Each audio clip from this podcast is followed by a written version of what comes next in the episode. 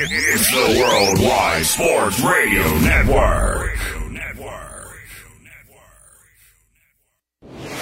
Ladies and gentlemen, this is the main event of the evening. It's time! Introducing first, fighting out of the blue corner. Right there, right there, hold on, right there. Boom, I faked him. Oh, whoa, that was, whoa. I'm back. But... Mother Babo, how you say that? I'm gonna go home tonight. I'm gonna drink a Coors Light. Fighting out of the red corner. I completely dominated that fifth round. That fifth round want me to fight. From the bottom of my heart, I'd like to take this chance to apologize to absolutely nobody. It's time! The number one M M A show in America. Caged in M M A. And we are back here at the Worldwide Sports Radio Network studios. I am your host, Errol Marks. My co-host, Anthony Anderosi. As you know, this is Caged In M M A. We do this show every single other Friday. How do you reach us? You can call us at six three one, nine seven one, eight zero seven zero. You can call us at six three one, nine six five, four nine nine zero. And remember, guys, you can follow us by going to our website at w w w dot worldwide sports radio dot com and search us on all our social medias by going to Twitter, Instagram, Facebook, Snapchat, YouTube, radio dot com, iHeartRadio, and TuneIn Radio. Those are all our live shows where you can find our live shows on all the different social media outlets. If you want to hear our shows replayed, the podcast, you can go to every single outlet you find us at Worldwide Sports Radio Network.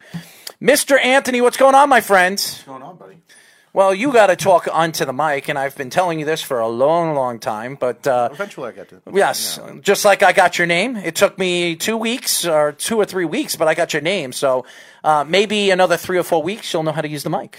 Give or take, yeah. Anyways, as you guys know, we are we have very special guests today. We're going to have Ryan Castro, M M A fighter, kickboxer, professional fighter. He's going to be calling the show at six thirty. And after that, we're going to have your ex-coach, Chris Papandrea, the guy that basically put that seed in my head. Poor people. I don't know what that boy thought when he got me involved in M M A. But he's out there in Rochester, over in Indiana, Dynamic Jiu-Jitsu, owner, head instructor, Brazilian Jiu-Jitsu black belt, amongst other things. Over thirty years experience. Um, very underrated coach, and I can tell you this, wealth of knowledge. Wealth of knowledge. I can't say it enough. And I'm not saying just because he was my first coach, but I'm telling you right now, whatever this kid says, I'm telling you, it's just a bunch of stuff this kid's got in that noggin of his. Well, I, I, I do want to get into... What does that sound right there? You got to mute that thing right uh, there, man. I am muting it. Ah, well, you have it on well, screaming in the background, but... Uh, I do want to get into U F C two forty-nine, and, and the reason why I want to get into U F C two forty-nine is because we don't know if there's going to be a U F C two forty-nine, because Dana White has been playing around with the this issue since the coronavirus even came out. And the problem with this particular situation is U F C two forty-nine has been one of the big talked about really cards we've been talking about for the whole year since we heard that Ferguson was going to fight Khabib for the first time in their careers. This, these guys have been fight, been wanting to fight for almost three or four years. They've backed out of both their, all three of those fights. They've been all around back and forth banter with both uh, teams. And, and really, you're wondering when you, you think about Khabib, what was he thinking when he decided to go back to Russia, knowing that he was not sure if U F C two forty-nine was going to be canceled? Now, you look at Dana White, and I, I I know a lot of people were playing April Fool's jokes that uh, Conor McGregor was going to step in and fight Ferguson. I was one of the people that got hoaxed on it. But not even that. I, I think when you look at the big picture right now with the U, the state of the U F C and, and boxing, you don't know what's going to happen and what's going to be next when it comes to the fights. Now, there the fights have been usually fights are planned three, four months ahead of, uh, uh, in ahead of time, and now all these cards, all these boxing fights, all these preferable fights at these certain locations are going to be canceled when uh, Corona is gone. What is boxing going to do? When are they going to have these fights? When are they going? Are these people going to get their money back because they, or are are, are they going to find a way to one way or another next year uh, have these fights at those locations? That's going to be a question that the U F C, Bellator, and boxing as a whole is going to have to answer. A lot of a lot of this is going to, and it's going to be a lot of different issues. The promoters are going to have issues with. When it is time that everything passes and we're going into now rescheduling, are the fight cards going to be the same? Are the fighters going to be on weight? Are they going to be healthy? Now you saw it, I think, on E S P N they were talking about the N F L was doing a prerequisite that you're going to have to, uh, be, before the beginning of the season, one of the prerequis- prerequisites, excuse mm-hmm. me, is passing the coronavirus test before you could actually start with any type of football activities. It will definitely be upgraded. It too. will. Yes. Now, that's probably going to be the same thing that all of these athletic, you know, all these athletic um, associations are going to have to do as well, mm-hmm. along with the promotions as well. And they're really going to have to get really thorough with that specifically because, let's be real, you're going to be – you got two guys half naked, you know what I mean, going for about a good fifteen minutes. You can't get much closer than that. You know what I mean? I, I'm I'm really bothered by what Dana White has to say. And I was going to take clips on some of the press conferences that he's had over the last couple of days, the weeks. And, and, and when he does a press conference, he's doing uh, the out, uh, the outtake of his home. You know, he's not doing, he's not standing in front of the press because obviously the coronavirus does not want more than fifty people in the same place. Really, more than ten people. In the last couple of days. No. But, he hasn't done anything in the last couple of days. But, this, this fight's not happening. But if you think about it, if you think about the big picture right now of where the U F C is, if this fight is canceled, now Khabib has come out and said that he wants to fight uh, Ferguson in August. So you're pretty much saying that you're backing out of the fight. That's what Khabib is saying right now. He's not fighting in uh, in a couple of weeks. He's not, or actually a week from now. He's not fighting in a week. And that means that Ferguson is ready to fight, and it's just not going to happen. That's what it seems like it's going to ha- it, it seems like what's happening is it's going to be canceled. Now, this has been a problem with this fight for years. When you think about Khabib, you think about Ferguson. For years, these two guys were supposed to fight. And two out of the three times, Khabib backed out for dehydration. dehydration. The, the third time was um, the, the, the tear in... Um, Of Ferguson's knee, and he had to get surgery. So this has been a problem with the U F C getting this fight in, where everybody is looking forward to see arguably the two best fighters in that weight class at one fifty-five. Now, I know it's not Dana White's fault. I, and I know a lot of people are going to say, well, why are you blaming Dana White? I'm not blaming anybody. I'm blaming Dana White because Dana White has been speculating that this fight was going to happen. Now this fight is a week away, and it doesn't look like it's going to happen. It doesn't even look like – because how is it going to happen when you're not even promoting it on T V?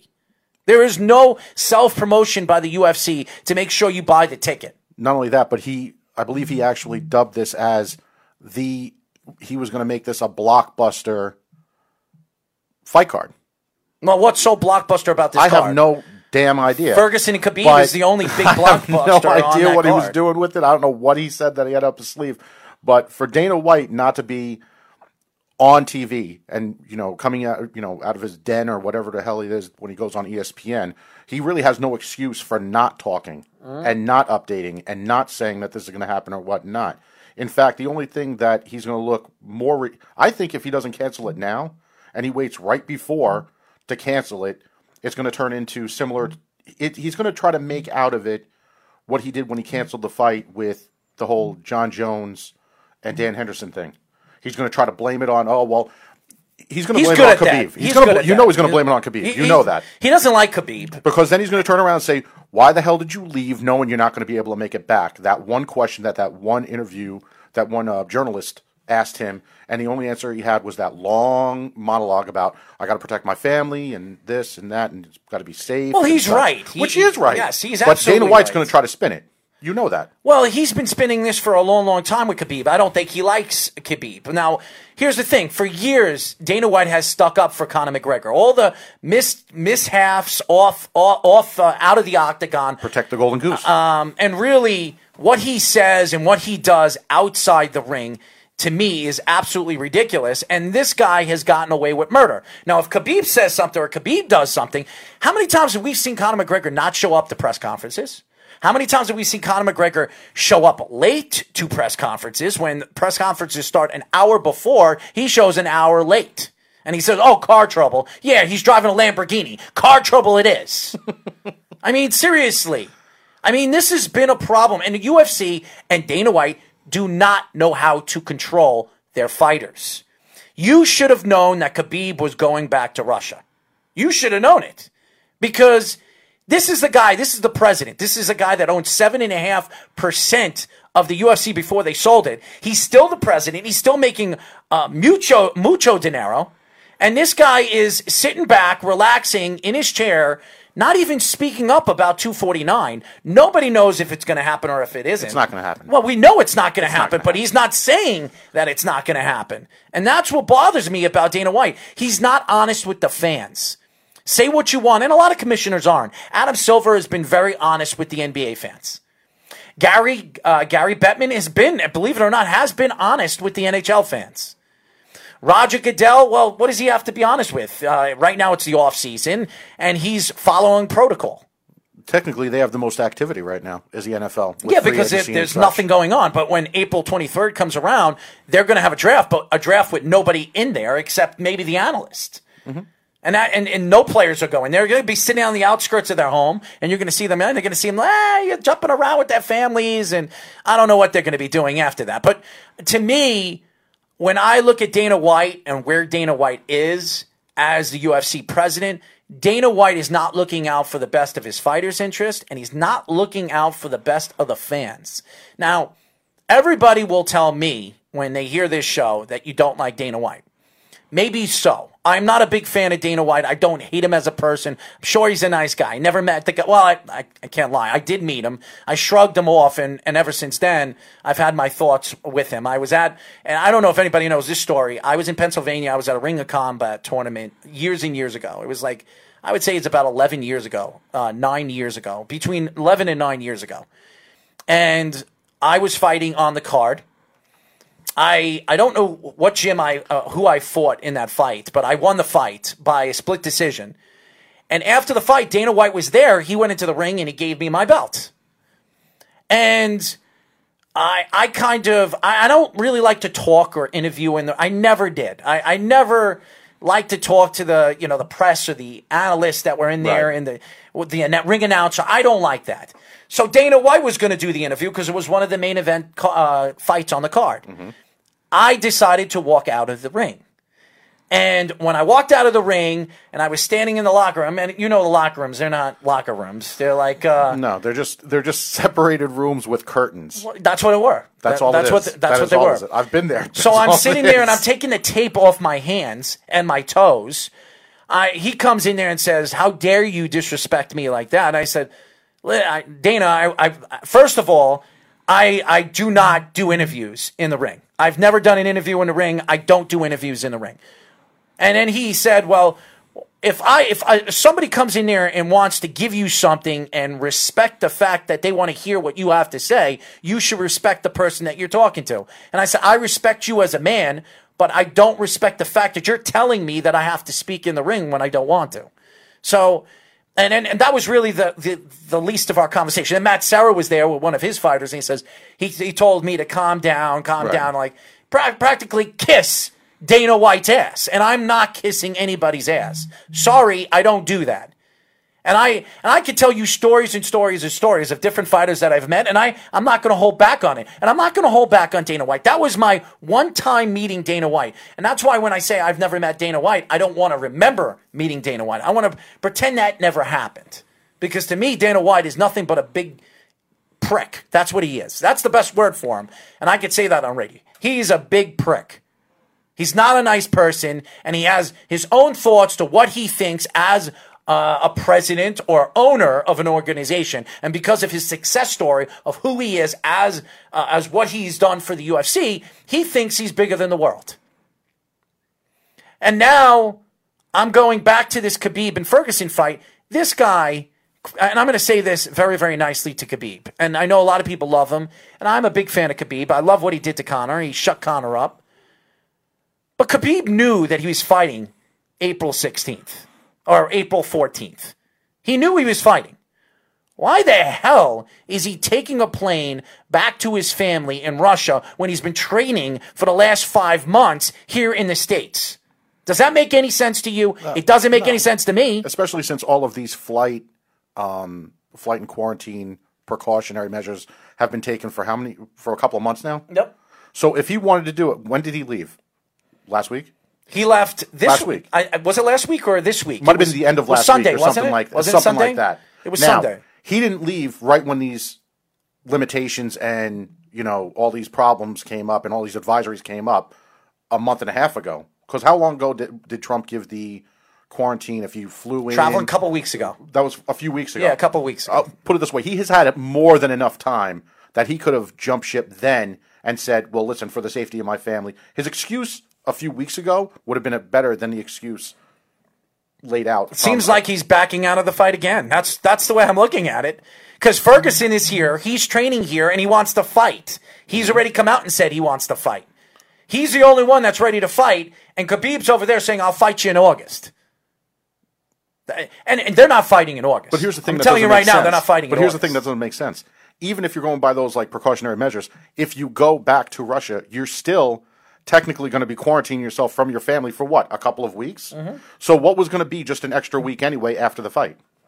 And that's why it bothers me when, when you think when you think about both fighters and the fact that Ferguson's already come out. I've seen Ferguson. Ferguson has done press conversations all over. He's the, the only internet. one talking. He's the one that's speaking. He's the only he says, one talking. He says, "I'll fight him out. I'll fight him in my gym." He already said that he can come up to my gym in California and I'll fight him here.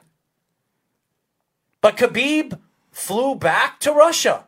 Now, I understand he's trying to protect his family. How are you helping your family? You're, right now, your your your family's quarantined. Unless, so what are you doing? Unless he's a can of Lysol, what the hell is he going to protect from his family? If anything, he's bringing more exactly. virus or, or disease his back presence, to Russia. His presence doesn't deflect anything or add anything to the health of the family.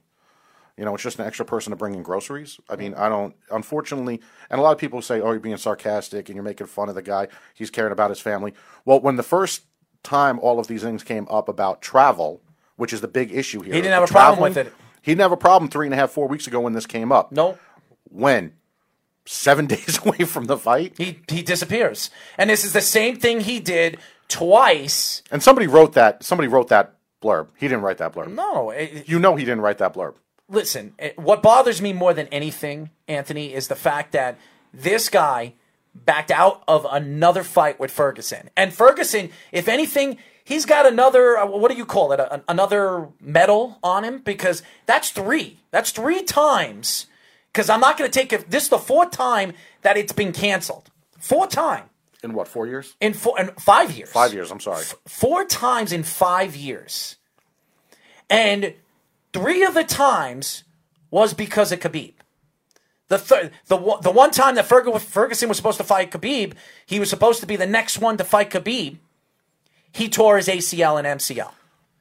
So this is this is a problem that the U F C needs to fix. Now, I understand the corona, and we all know that. And by the way, I want everybody on Sunday at seven p.m. to pop up on our feeds.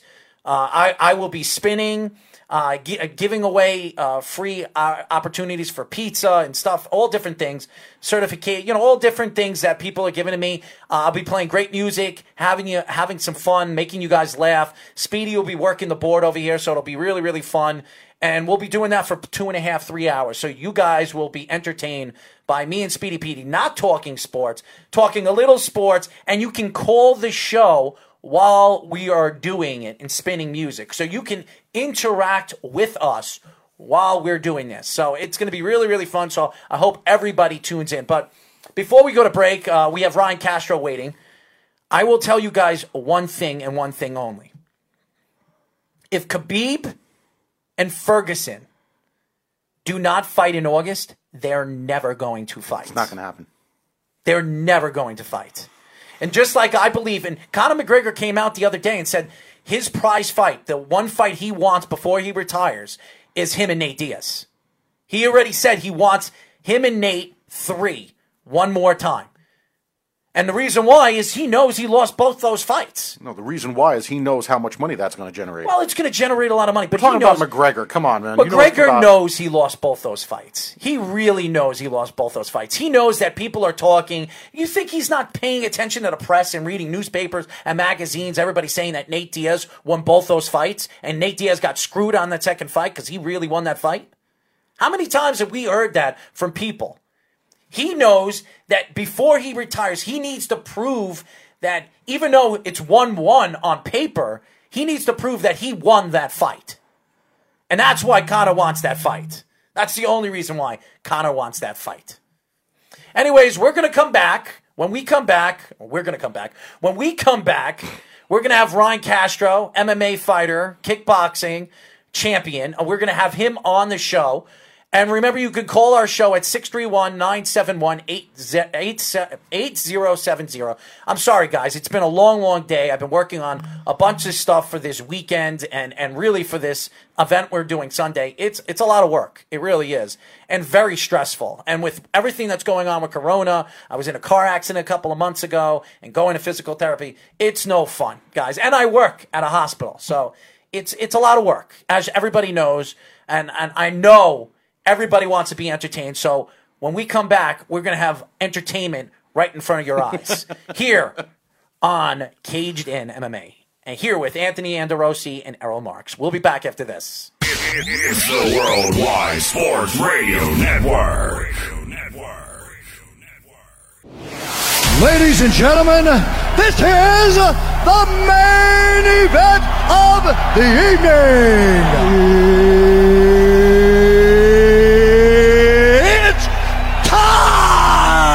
Introducing first, fighting out of the blue corner. Right there, right there, hold on, right there. Boom, I thanked him. Oh, whoa, that was, whoa. I'm back. But my bababo, how you say his name? I'm going to go home tonight. I'm going to drink a Coors Light. Fighting out of the red corner. I completely dominated that fifth round. That fifth round want me to fight. From the bottom of my heart, I'd like to take this chance to apologize to absolutely nobody.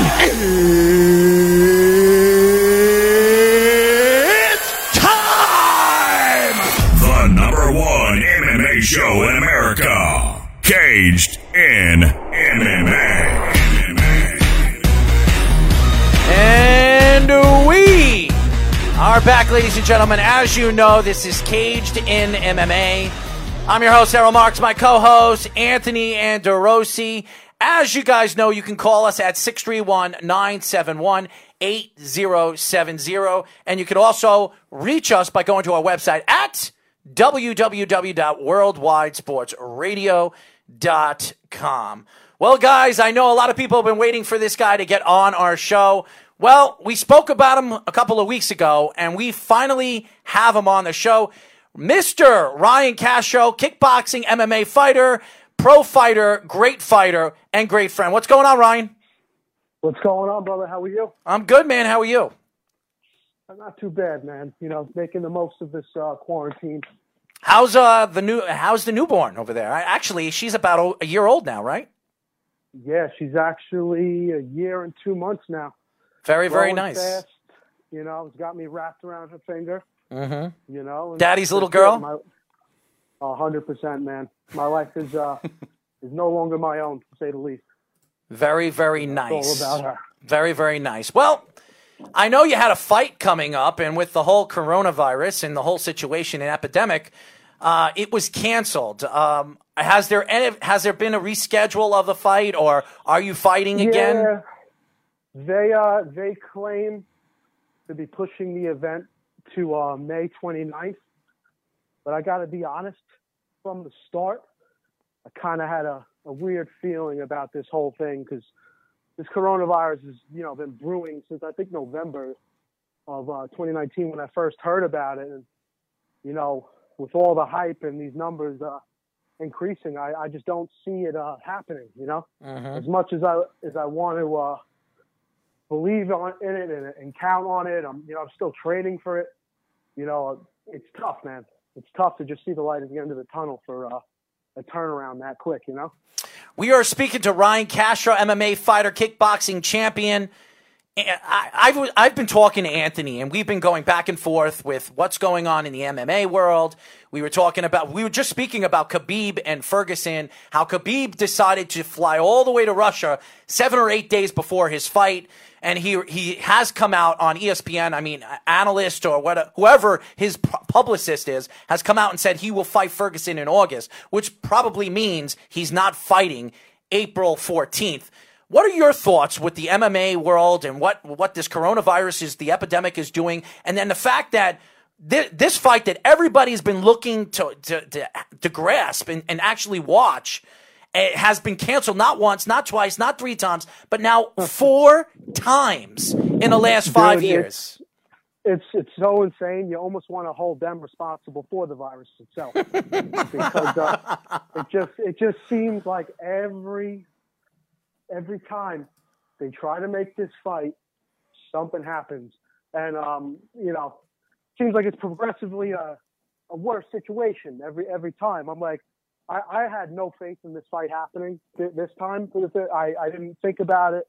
I didn't want to believe it, you know, because I just, I don't know. It's it's like a, it's like a bad dream, you know. so like, you, so basically, you're you're you're of the belief, same thing as Errol and Prowl and myself, that the, you're never going to see these two guys in the ring ever. No, no, there's no way. I mean, it would have happened already. I mean, how many? Th- if you look at the history of the sport itself, has there ever been a fight that they've tried to make so many times that that doesn't happen? It's just, it's unheard of, yeah. you know? So you think I this is going down the road, do you think this is going down the road of, you know, eventually we're going to see these guys fighting in their forties like we did Mayweather and Pacquiao, right? Mm-hmm. Yeah, yeah, yeah. Even if, I mean, I'm really concerned for the sport um, entirely, you know? I mean, I feel like um, with this pandemic, you know, you're starting to see a shift in the way that we live our lives now. And that's what concerns me. I, I don't know, you know, if these numbers keep on increasing and people keep on dropping and so on and so forth, who's to say that they'll ever allow events like that? You know, it, we might come to a, I feel like come to a point where they're going to do everything, um, you know, from home. Like they're not going to let crowds in. I mean, maybe I'm, I'm thinking a little bit too far ahead and, and maybe not, you know, as positive as I, as I usually like to think, but I don't know, man. I just got a bad feeling about this thing. We are speaking to Ryan Castro, M M A fighter, kickboxing champion. Ryan, when you look at the way in the state of fighting is concerned, Bellator is no longer, they don't have pay-per-views anymore. They have canceled their pay-per-views. And I'm not even talking about Corona. They, they, they just yeah. weren't making enough money. Bellator wasn't making enough money for the pay-per-views, so they decided to, they're not even doing pay-per-views anymore. And the state of the U F C, and me and Anthony go back and forth the last couple of weeks on this, is yeah. who is the next big fighter in the U F C? You have Conor McGregor that comes back. You have John Jones now that gets arrested for what, four, four times? Time. Yeah. Four times yeah. he's been arrested, so he's going to be suspended for at least a year now again. So Reyes and him, number two, is never going to happen. That's not going to happen. So where is the U F C going? Where where is their next big champion? I don't see it. I it's hard to see it too, but I think they're really building up Masvidal. There's a lot of hype behind him. You could pretty much match that guy up against anybody at one fifty-five and one seventy, and you know, people are gonna get hyped to see him. But here's the thing. Now this guy loses, right? Then then what? Then who's the next big draw? Uh-huh. You know, it's it's momentum is all about Momentum and hype is all about victories. You know what I mean? He's he's he has a lot of uh, a lot of losses on his uh, record, a lot of losses that I don't even believe he you know he deserves. But more or less, you know, you could win three, four, five fights in a row. You lose one one bad fight, then your reputation is destroyed. It's like the, starting from the ground up. You the know? Funny thing is, he hasn't even think, won five or that many fights in a row because, like you said, he's got a yeah, lot of losses. Like three, right? Exactly. He's only on a three-fight win streak, and one of them came from. And I think the big, the big one was that whole knee Nate knockout. Diaz. The Nate Diaz one. No, the Him biggest beating. one. The biggest one, really... unfortunately, was the Askren knee. But, but Askren was yeah. half dead anyway yeah. before he got in the ring. I, I'm yeah. not a big fan of Askren, anyways. No, he, I, he, he's no, a I, I never believed that hype, man. Yeah, he's, he's a wrestler. He's, you know, in the B, B league, C league. Yeah, you know, it, it, it. He went over. Askren came over here. And, uh, That's part of the trade and, for Mighty Mouse. And Mighty Mouse went we over lost, there. They lost that trade. And, and, and to be honest with you, Askren should have lost his first fight, but somehow he he, he wasn't knocked out. His his face was bleeding, and he, he tapped out, what's his name again? Um, what, Rob, yeah. the Robbie Lawler? Robbie Lawler, when, yes. when he popped back up and yep. Herb Dean was all apologetic? Absolutely, because Robbie Lawler won that fight. It was absolutely a ripoff. And then finally he went into his second fight. He was an undefeated fighter. This guy's a wrestler, but there is no other fighter. I'm going up and down their roster right now, and, and I'm telling you right now, there is nobody on their roster that really stands out. Who's going to find Amanda yeah, Nunes? You're right. Who's going to fight I'm Amanda not, Nunes? I'm not excited for any of these cards that really... Uh... that they make. It's as stacked as people want to see them. They're like, oh, because they jam title fights now, interim titles, top contenders. But I couldn't tell you last time I bought a pay-per-view because it just doesn't excite me. There's no uh, no flavor, man. It's not like it was back in the day when you had Chuck and Tito and, you know, these, these old-school guys who had their own character. Matt Hughes and like G S P. Yeah. Mm-hmm. Yeah, he was, you know... unbelievable. It's like nobody, everybody now, I feel like, is like watered down. Mm-hmm. You know, and I, and you want to know something? They all kind of act the same. They all kind of talk the same. They try to follow the same, you know, guidelines, talking shit on the Twitters and all these interviews. It's like, it, it just seems staged. And since since uh, the U F C was bought off, it seems a lot more like, like the wrestling nowadays. Mm-hmm. And the funny know? thing is, I think when it comes to building a lot of those names, building that next wave, you know, commercially they're not doing that much education with it, not to mention they're not showing their faces. So there's not a lot of knowledge like they used to do. If you haven't, if nobody's noticed, they replaced, and I mean, it, it's it's pretty bad when it, it goes from one thing to the other like this, but a lot of times if it's not broke, don't fix it. They yeah, replaced the that. Ultimate Fighter with the Contender Series. So now you're bringing a yeah. lot of guys in that nobody knows. I mean, when you look at it from the standpoint of, if you, unless you're on YouTube all the time and you're following everything on Tapology, and you're not going to know who a lot of those guys are.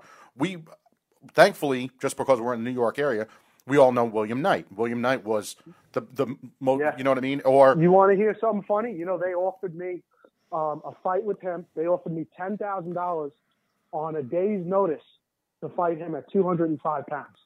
This was earlier this year. Do you know why that doesn't surprise me? Ryan, how many how many weight classes have you fought in, huh?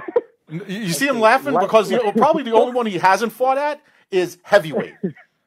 And you know what? Maybe one day I will. But, but truthfully, the only reason why I fought at um at middleweight or that catchweight with Eric was because we were so familiar with with him. Right. You know, I trained with him for years. There was no surprises there. We we knew how that fight would play out, more or less. Not saying that I wouldn't fight it that weight again if, if if the money was right, or you know, if if my weight was out of control. But um, Ryan, think, Ryan know, I'm telling you, Ryan will fight at heavyweight. I'm sorry, not that I'm trying to talk, talk like you're not yeah. here. He, he loves fight, you. He, he loves will, you. He will fight at heavyweight just to say that he did it.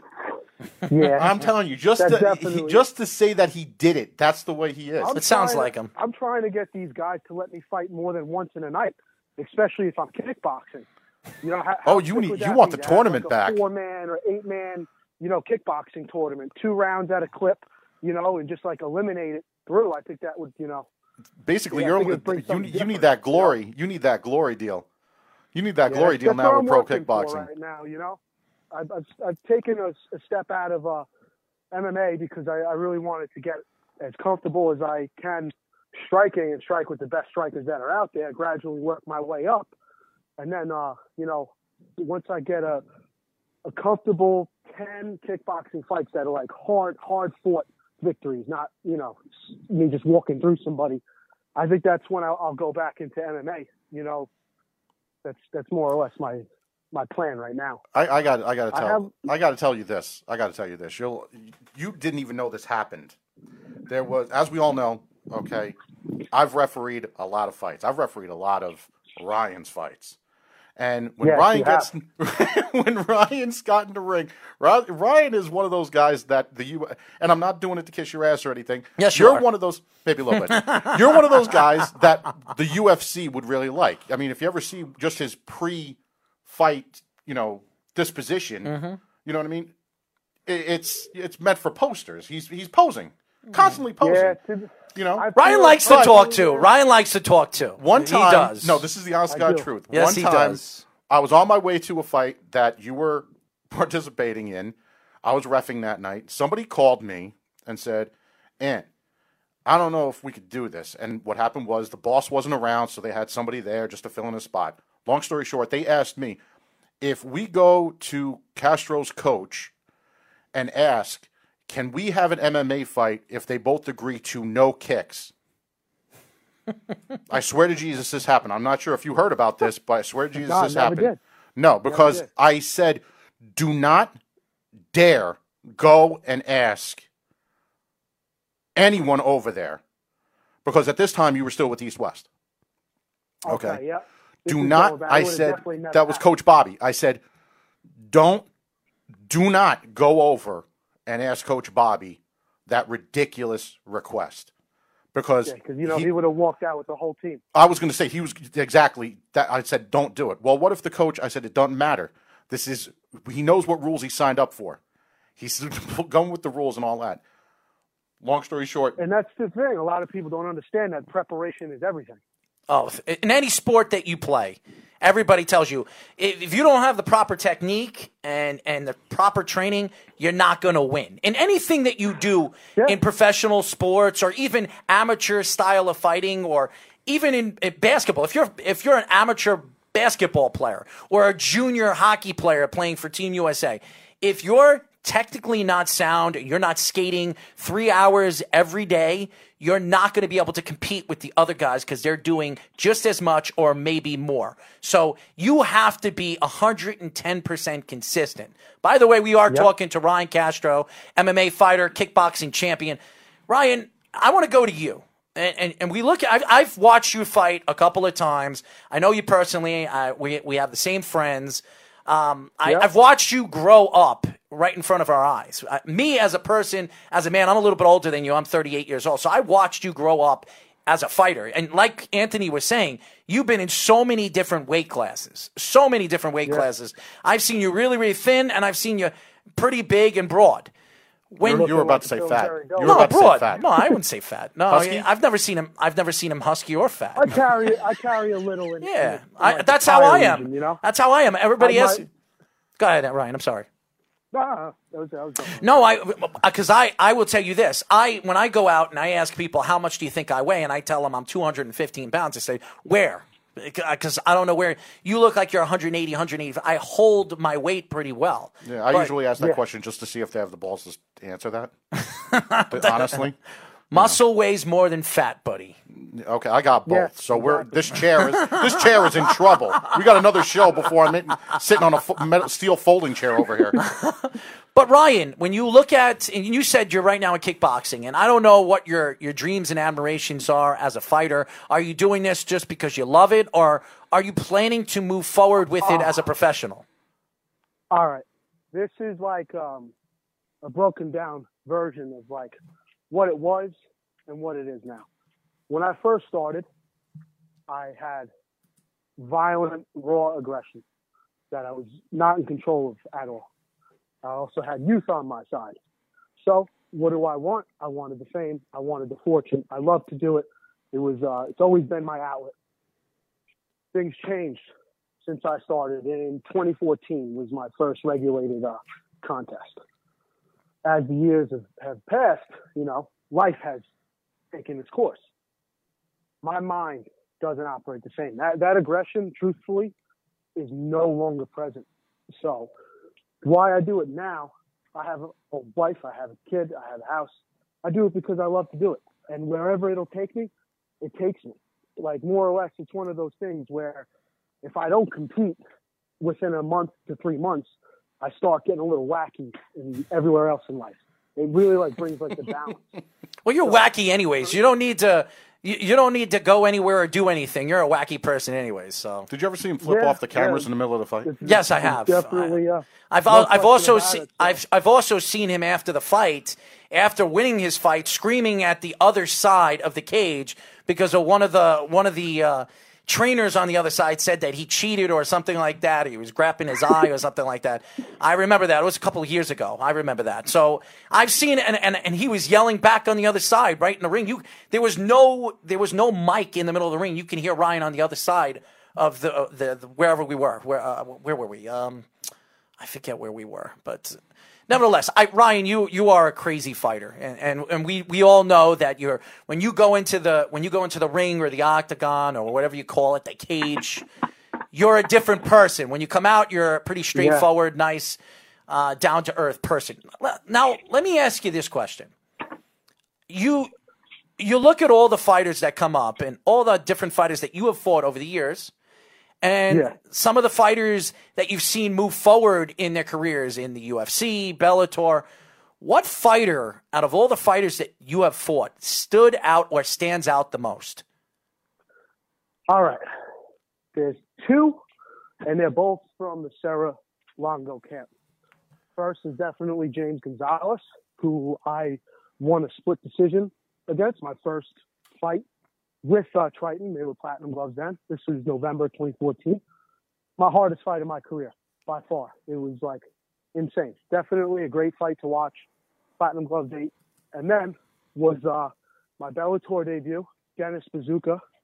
Um, you know, that was a weird one for me, man. I was I was in shock before I made that walk. Like, if you know me and you were there that night, when I made that walk, I wasn't myself. And that is nothing to take away from Dennis, because no matter what, I could always I could always fight, whether I'm in that mindset or not. It was the fact that he was so further ahead and had such an like a um, a true uh, like um, I Q and uh, comfortability. Like I, I wasn't used to somebody being as calm as I, I usually am, kind of thing. And then obviously when the bell rung and shit went flying, like, you know, I, I did good for the first minute, but then, like, he caught me. Like, I've never been caught again. I didn't recover. So, uh, you know, those two definitely got to be it. You know, one of them's the champ, Gonzalez, and uh, Dennis, I believe, is Ring of Combat featherweight champion. It's funny that so. you brought up your first Bellator match, because a couple of weeks ago, I did bring up your Bellator fight. And I watched, I wasn't at Nassau Coliseum. I wasn't at the, yeah. C- at the Coliseum, but I watched the fight on my computer, because you could watch the Bellator uh, pay-per-view on the, the computer. And I watched the fight, and first of all, you they you had no business being in the ring with that kid, because you should have never dropped that much weight. I even said that to your father when yeah. you dropped that weight, that yeah. you're out of your mind. You know, because you we were hanging out. Yes, so you, we, we, watched the, we watched the Conor fight. I was over two hundred pounds. Yep, and you when, dropped fifty when, pounds. More than that. When Lou Naglia called me up, I just jumped on the scale. I was two hundred thirteen pounds. two hundred thirteen pounds. First thing I did, I put a post on Instagram. I was screaming, saying I had big news coming, and I ran like five or ten miles that night, you know? And it was just, uh, it was a battle of the weight. You know, I, I, I took I took that the opportunity. You know, at the time, I really, uh, I have no regrets about it. But uh, it was a, it was a bad move, man. It, it bothered really it, it bothered me, because I know you personally, and I'm actually friends with you, and I feel like you put yourself in that. Well, you didn't put yourself. You you wanted to put yourself in that situation, because obviously it's a Bellator fight. It's in the Nassau yeah. Coliseum, right in front of my family and friends, right in the center stage of the new Nassau Coliseum. It just reopened, and you had the opportunity to to fight one of the best fighters in, in that weight class in the amateur divisions. And a lot of people speak very, very highly of him. I, I was talking to Chris Weidman a couple of weeks before your fight, and he told me that he thinks that this kid is the next big thing out of the, the Serra Longo uh, gym. Yeah. I can't I can't disagree with that. Yeah, and and, and the yeah. fact that you got in the ring, I give you a lot of credit. I really do. But I, I think it was, to me, not for you, but the way it was it was a buildup for you, because I know you would you'll yeah. take you'll take any fight. We all know you'll take any fight against anybody in any weight class, because we know you fought in all, practically seven or eight weight classes. But yeah. to, to me, to me, I thought that was. I'm not blaming your coaches, and I I don't want anybody who is watching the show right now thinking that I'm taking a shot at the coaches. I just thought it was the wrong thing to do for a guy at your. You know, dropping, you saying sixty, seventy pounds to fight at that fight, knowing that you were going to be dehydrated and you weren't. This guy was fighting in his weight class. What was he dropping? Yeah. ten, fifteen Nothing. Pounds? He was, not, not even. He usually fights at forty-five. So for him, it's, you know, it's a way more comfortable situation. You know, he's going to he's gonna perform how he's training because he, he doesn't have that uh, adversity, so to speak. Once. You know, but it, it is what it is. If, if, I hope, you know, that's one of the things is like, I, all I know is that I keep on staying busy. I do my thing. And if, you know, if the stars align one day for it to happen again, you know, that's obviously part of the dream now, you know, like I, I, I like to come back, you know, I like to, you know, uh, right my wrongs, so to speak. So, you know, hopefully one day, you know, that can happen. I'm walking around a lot lighter these days. I mean, right now, a little heavy because of the quarantine, but I usually sit around one hundred seventy pounds now. That's great. Comfortably, you know, and uh, everything is way more regimented now. I was a kid. I had a kid's mentality, more or less, you know, at that time. And, and this time, I'm, I'm thinking more as a, as a man would. Because you know? You're a papa. That's why. But you want to know something? Yeah. One thing I have to give one hundred percent. You a lot of credit for. One thing I got to give you a lot of credit for, because I've said this a lot, and it's one of my biggest pet peeves. You'll see a lot of guys take a lot of safe fights. They'll build their records up and such. You see it a lot of times in the amateurs and such. You never really looked for the easy way out. Not that that was in your mind ever, but no. You always took a fight that was pretty challenging. All, even back in the yeah, days when I you went against Paul DeMoe, you know, and this and that. You know, yeah. You never went. You really, you know, unless there was nobody else to fight and you really just had that urge where you had to get it out of your system, which that didn't happen that often where they gave you, you know, a soup can. You really took a lot of times, as you say, even now. And you can hear it in your voice now, and you probably do the same damn thing now. Even though, you know, the dad button kicked in, you got that little girl, you know, you're in daddy mode and such, and you're not running around like that young twenty-year-old or anything that you once were. You still have that mentality where you don't want the easy fight. You know that. No, it it that's not – I can't live that way, man. What do you? How do you feel when you see this? There's no motivation behind it. What, how do you feel when you see it happening now?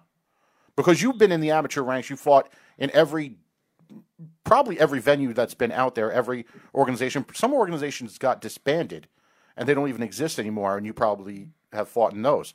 And a lot yeah, of different yeah. ones. So how do you feel when you actually see a lot of these mismatches and such happening now in the amateur ranks when you go to the fights? Ah, man, it kills me, bro. It kills me because, like, I'm a, I'm, believe it or not, I'm a sensitive guy, and I care about the well-being of people. And just to see how these promoters have no shame in putting an average Joe who might be a little bit athletic with uh, high school or middle school wrestling in with a, with somebody like uh, Devin Works from my gym. You know, mm-hmm. It's like you just sign this kid's death sentence. He'll never be the same again. You know, there's a lot of people out there that uh, nobody knows nothing about. They don't have big names. They, they didn't take fights like guys like me, like, because there's, there's people in the scene that fight often and then far and few between, you know, but there's no to say who's the better um, athlete or fighter, so to speak. You know what I mean? It's like the, the real core crew of, of fighters in the island. It's like everybody knows who's a fighter and who's not at the end of the day. Right. It's like you got enough of these tomato cans to match a can for can and let the sport be what it should be. You know, let you build up your record, build up everything, you know, the comfortability, matchups, so that way people know how to, uh, who to fight against and what type of fights to take. That's what the amateur ranks are supposed to be about. Right. But, you know, you, you throw in a, a fish with a piranha, what's going to happen? Exactly. And I mean, I'm one of those guys, I put a lot of the weight, I put a lot of blame and a lot of weight, a lot of it on the coaches because they're the ones that actually accept the fight. The reason why I don't go too much with the promoters because they see it as a business. That's the way they're going to see it, and that's basically what their yeah. job is, to make money. Just like you can't blame, you know, a, you know, a, a starving tiger for ripping your arm off in the middle of a field. You know what I mean? Tiger King. Tiger King. You can't change. You can't change the type of animal they are. He's trying to he's trying to promote the Tiger King. That's why he brought the Tigers up. I don't even know what the hell that is, but I've seen a lot of the, a lot of mullets running around with tiger stripes. I still, I, I swear to Jesus, don't know who the hell that is. Well, you're but, sitting home with your wife. If you want to watch something, go pop on Netflix and watch the Tiger King. That happening. is I not just, happening. I just started it, man. It's I'm hilarious. What? It's a series. Oh, it, it's it's seven yeah. episodes, eight episodes, dude. If you want to see some freakish, crazy people, go watch that. Dude, I just got done with the documentary about how they've... This like, is not a documentary. This is this is real.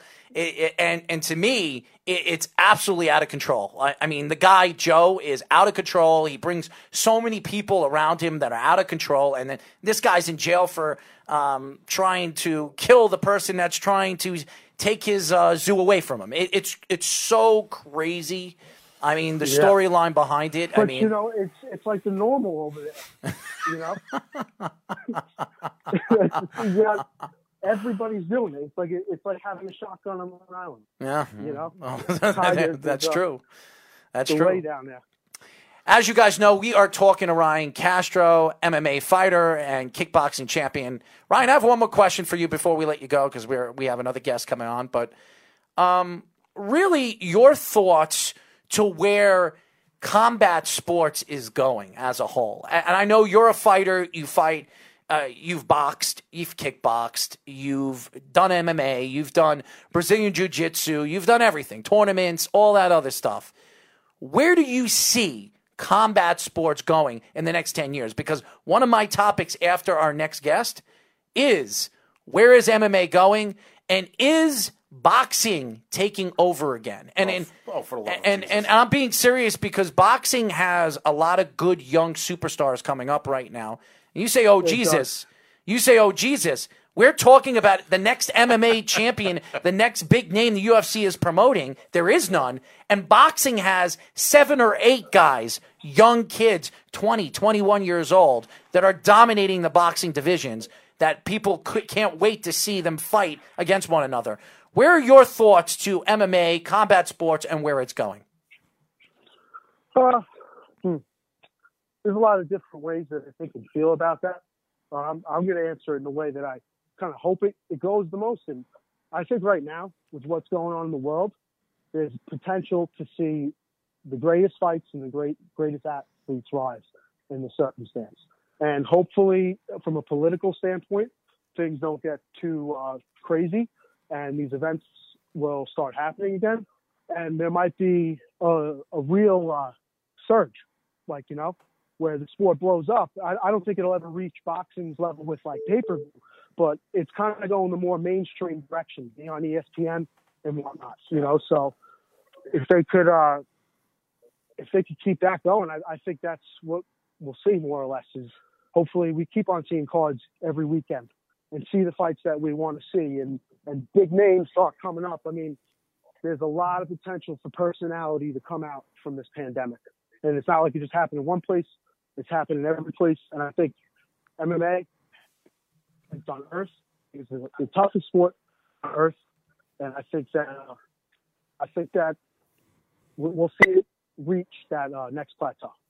Well, listen, buddy, I know we're looking forward to seeing you back in the ring. Hopefully this stuff all passes by, and hopefully it doesn't get pushed back too far back there. That we'll see you in there and, you know, doing your thing, man. We're just happy that you're, you know, you're staying staying healthy and everything's good with the family and everything's good. Absolutely. With the healthy daughter. Yeah, I mean, man. That's great. Thanks, man. Everybody, everything is great.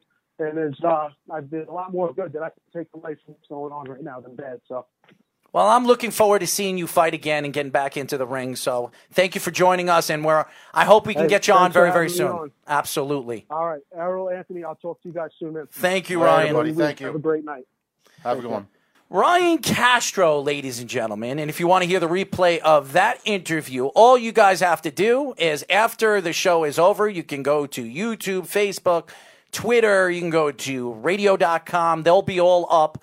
All over the social media markets, if you want to hear Ryan. I'm sure we'll have clips of the interviews after, probably in the next day or so. So shout out to Ryan for joining us. Up next, we have a very special guest, a very important person in your life. Oh, absolutely. As you can, uh, we're, we're going to go to a quick break.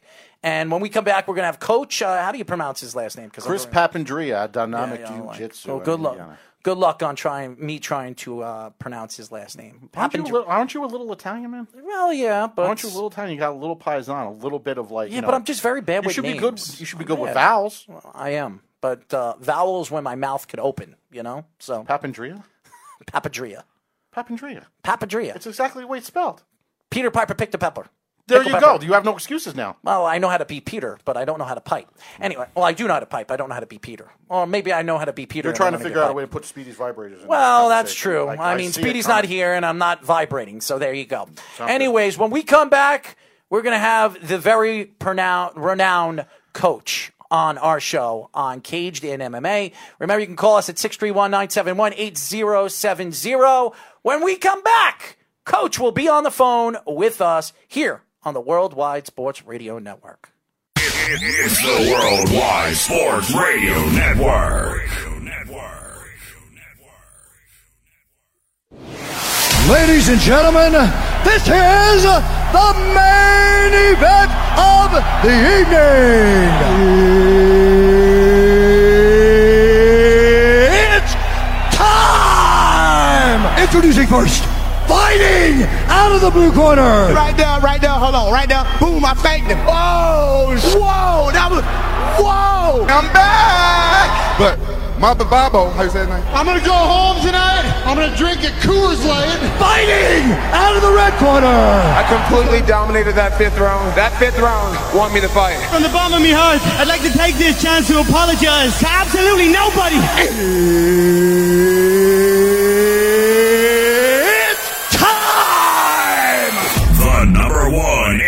Show in America. Caged in M M A.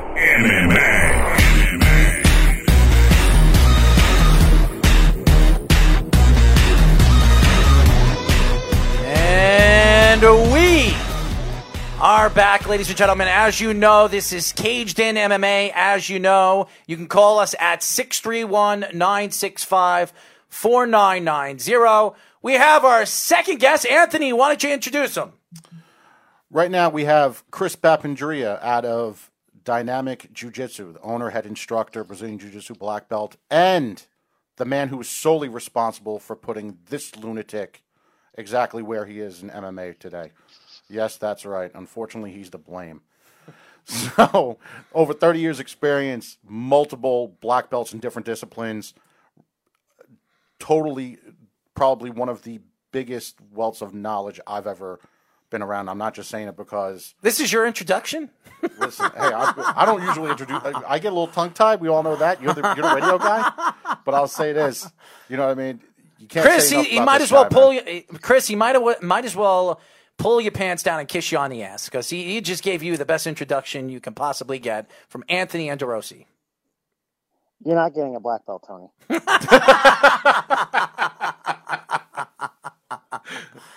Well, Anthony, uh, Anthony has been speaking very highly of you, Chris, and I, I want to know, when you started M M A, and you were probably a very young lad or whatever, lad, um, English. He wa- no, he was. Uh, no, I'm talking about lad as English, lad, you know, little oh, guy, okay. young, young, young person, young man, whatever you want to call it. Uh, when you were a young kid and, and you wanted to get into M M A, what pushed you to learn M M A? Uh To be honest with you, um, basically what it was is I got tired playing soccer, um, and Mom picked up the phone book, and the only phone number she called was the first one in the yellow pages, and that was it.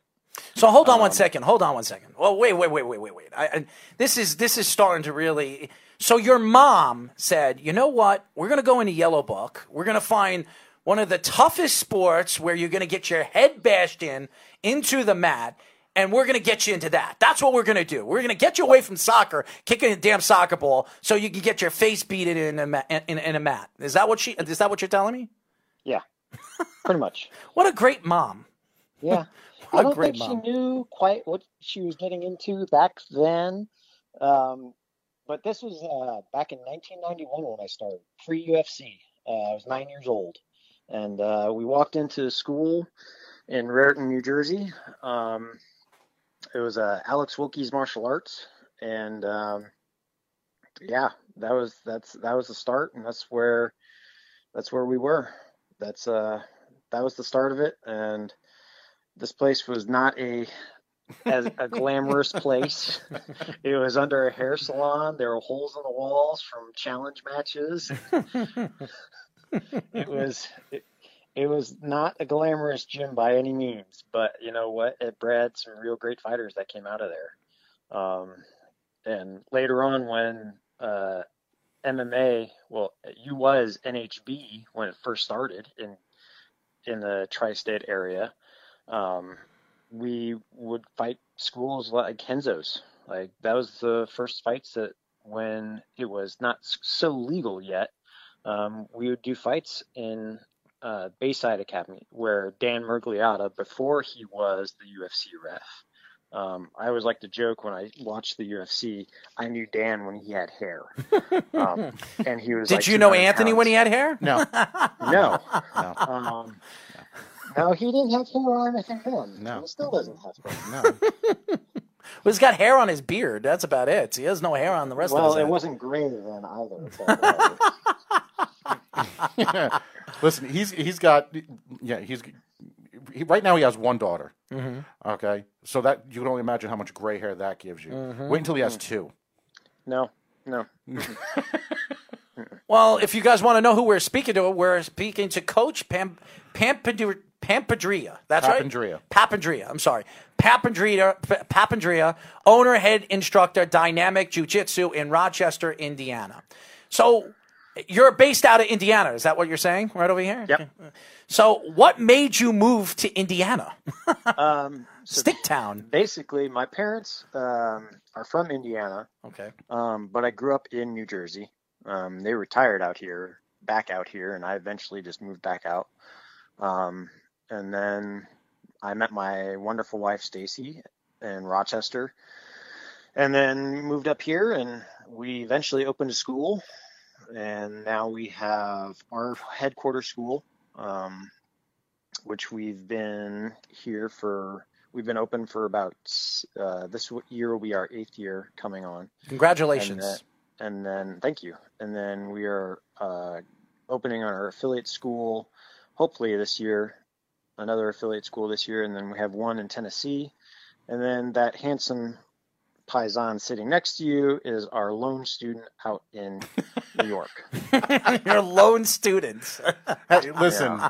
listen, I, you want to talk about a guy that would put you through the ringer ever since the first day. A lot of times people see, you know, oh, the whole Brazilian Jiu-Jitsu thing, and they see the curriculum, and it's very carbon copy one from another and such.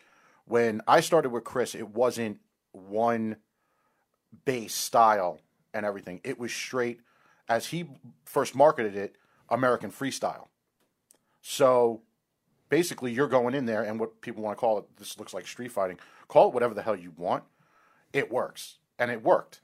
And that's what sold me. And then, unfortunately, I guess for Chris and a lot of other people, I became that one person who just kept coming back. And unfortunately, Chris, Chris, you got to see him every single day. Come unfortunately, on. Chris had to put up Pretty with much. A, Chris had to put up with a lot from me, a lot. Mm-hmm. You know, especially when he said the words, you know, if you do something and it, I remember this one like clear as day. If you do something and it, if you do something stupid and it works, it's not stupid. Mm. Well, let me tell you this right now. I did a lot of stupid stuff that worked. You know, some people would call it cheating. Um, and unfortunately, thankfully, Chris so you're a cheater. Get... Is that what you're telling us? Listen, on, on I just thought radio? outside the box. I just thought outside the box, like uh, wearing a size too large wrestling shoe, so people tried to heel hook him, so the shoe spun around on his foot. That was fun. That was interesting. Well, yeah, there was trying uh, to cheat. Is that what we're saying? Know. Uh, so you're a cheater. The gray area of the rule. So, so get let me get this straight. You didn't so, say you couldn't do it. So if if Anthony could actually bring a rock in the ring in his pants and beat somebody in the back of the head when the referee isn't looking, do you think he would do that? Mm, I wouldn't say he wouldn't. My God. What's really sc scary is I'm, I'm a referee. Down from it, though. Oh, my God. Oh, my God. Oh my God. Anyways, we're I'm going to make it very easier for me. Easier for me. We're talking to Coach B, owner and head instructor to Dynamic Jiu-Jitsu in Rochester, Indiana.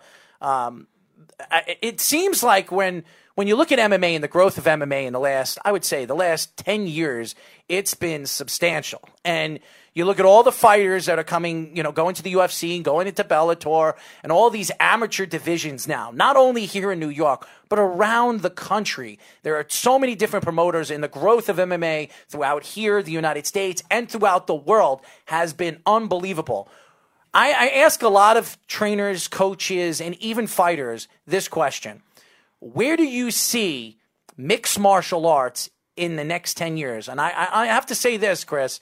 As good as as good as the last ten years have been, I I don't see any fighters in the next five years that really stand out to me that are going to take M M A to that next level. Do you see any fighters that you've seen? You watch M M A, you watch the U F C, you watch Bellator. Do you see any fighters that really stand out to you? Uh, you know, to be perfectly honest, I really don't. Um, it's it's sad to say that right now. Um, It used to be, you know, that we had all those homegrown fighters that were coming up.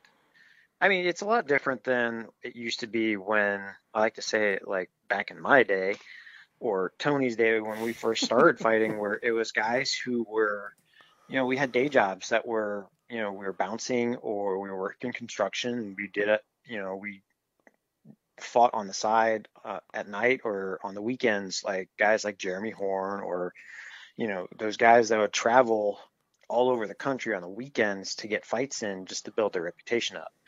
Or, you know, the big name guys like Conor McGregor, who built their name up over, you know, specific amount of time.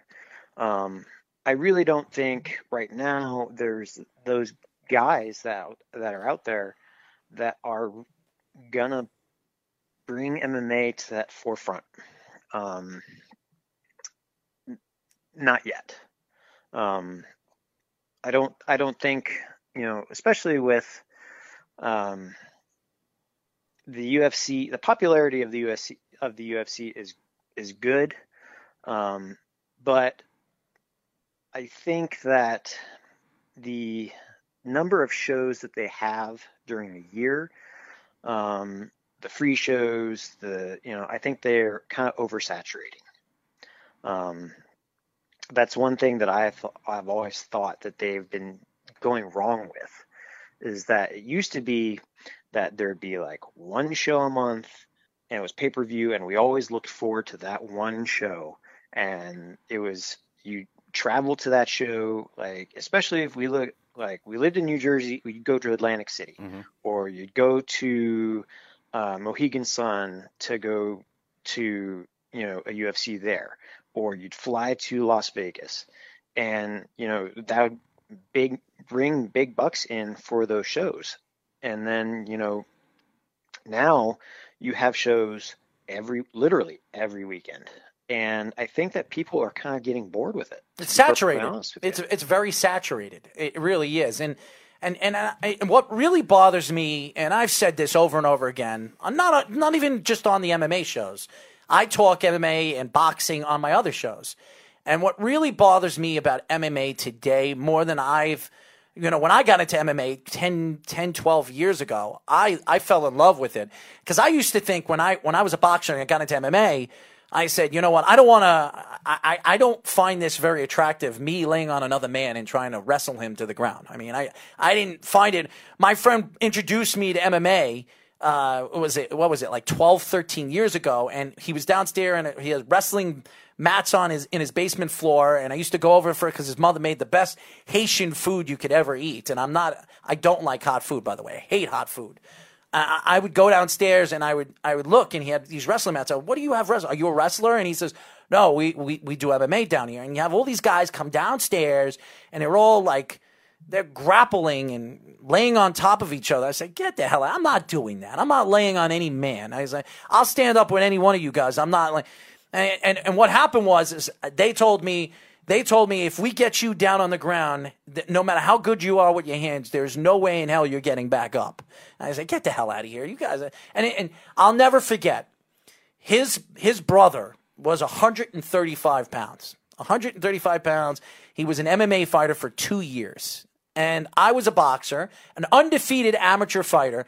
And he says, I'll stand up with you. As soon as my friend had that little fake ring bell, he shot at my legs, took me down, and and I'm and mark you, I'm forty pounds heavier than him.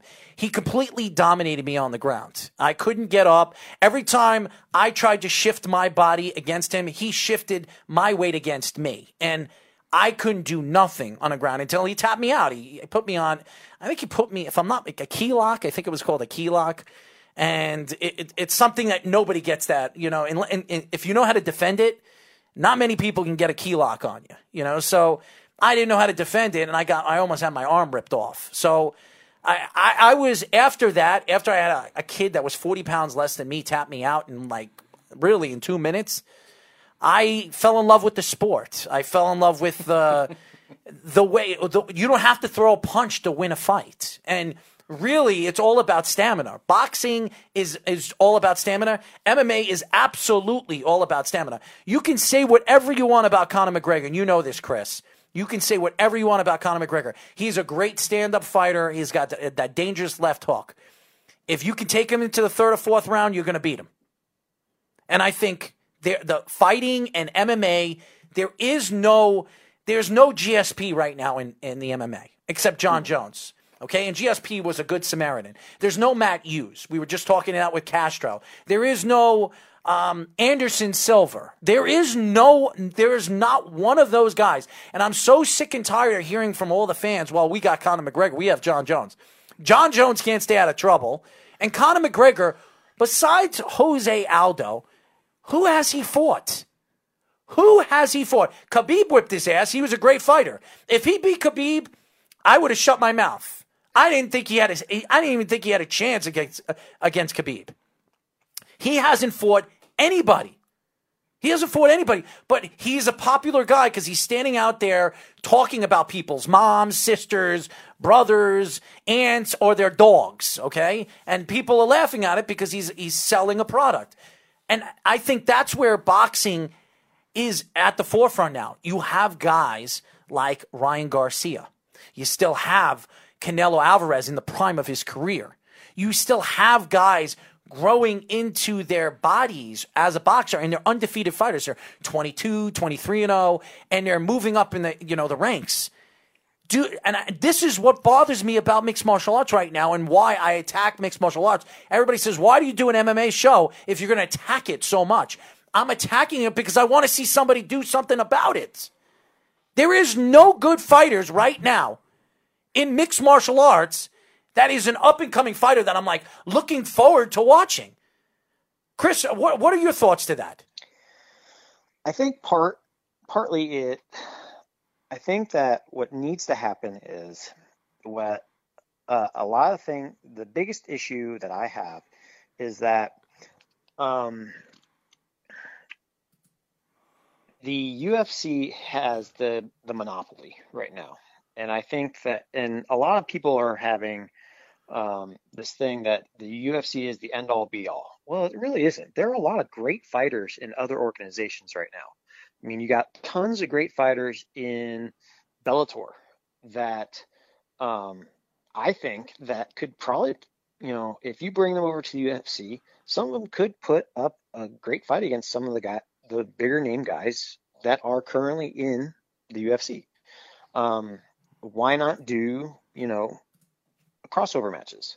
Um, we did it with Pride at one point. You know, we brought Chuck Liddell over to Pride and had crossover matches back when Pride was a thing. Um, you know, those those were fun matches, that, fights to watch. But, you know, yes, Conor McGregor, his mouth gets him fights. You know, who has he beat? Um, you know, he's, he's had spectacular finishes. Um, hit, you know, his mouth does, hit, gets butts in seats. Um, he's fun to watch because, you know, he puts people out. He, he's kind of got that Muhammad Ali-esque, um, I'm going to call the shot, you know, I'm going to put the person out in the first round when he did it with Aldo. I'm going to, you know, fight Eddie Alvarez with my hands behind my back. You know, very few fighters can do that. Um, what I personally would like is, you know, I would like the U F C to build up the female divisions. There are a lot of female fighters out there that need more, um, they need more limelight. They really do. You know, there are a lot more women out, fighters coming up right now that need, you know, more weight classes. How many weight classes do, does the U F C have right now for ladies? Three. Three, three weight classes. Yep. Okay. Uh, how many weight classes should they have right now for women? Right. I, I think they should. I think they should have five or six, just like right. the men, the men's division. Okay, so you bring over some other women weight classes. I mean, just like any athletic commission, there are weight classes over there. And then that, there's the other question thing. You know, Big John McCarthy has talked about this on other interviews and stuff, is that, you know, the athletic commissions have weight classes. It's the U F C that's dictating what weight classes they have. You can change up the weight classes and have different fights. And even before, That's... and I know, not to cut you off, but I know even before, we go all the way back to, if you remember, what was it, Hook and Shoot? Yeah. Even Hook and Shoot, when you had fighters like Tara LaRosa and Erin Tohill, who now, it seems like she made that uh, solid transition over to boxing now.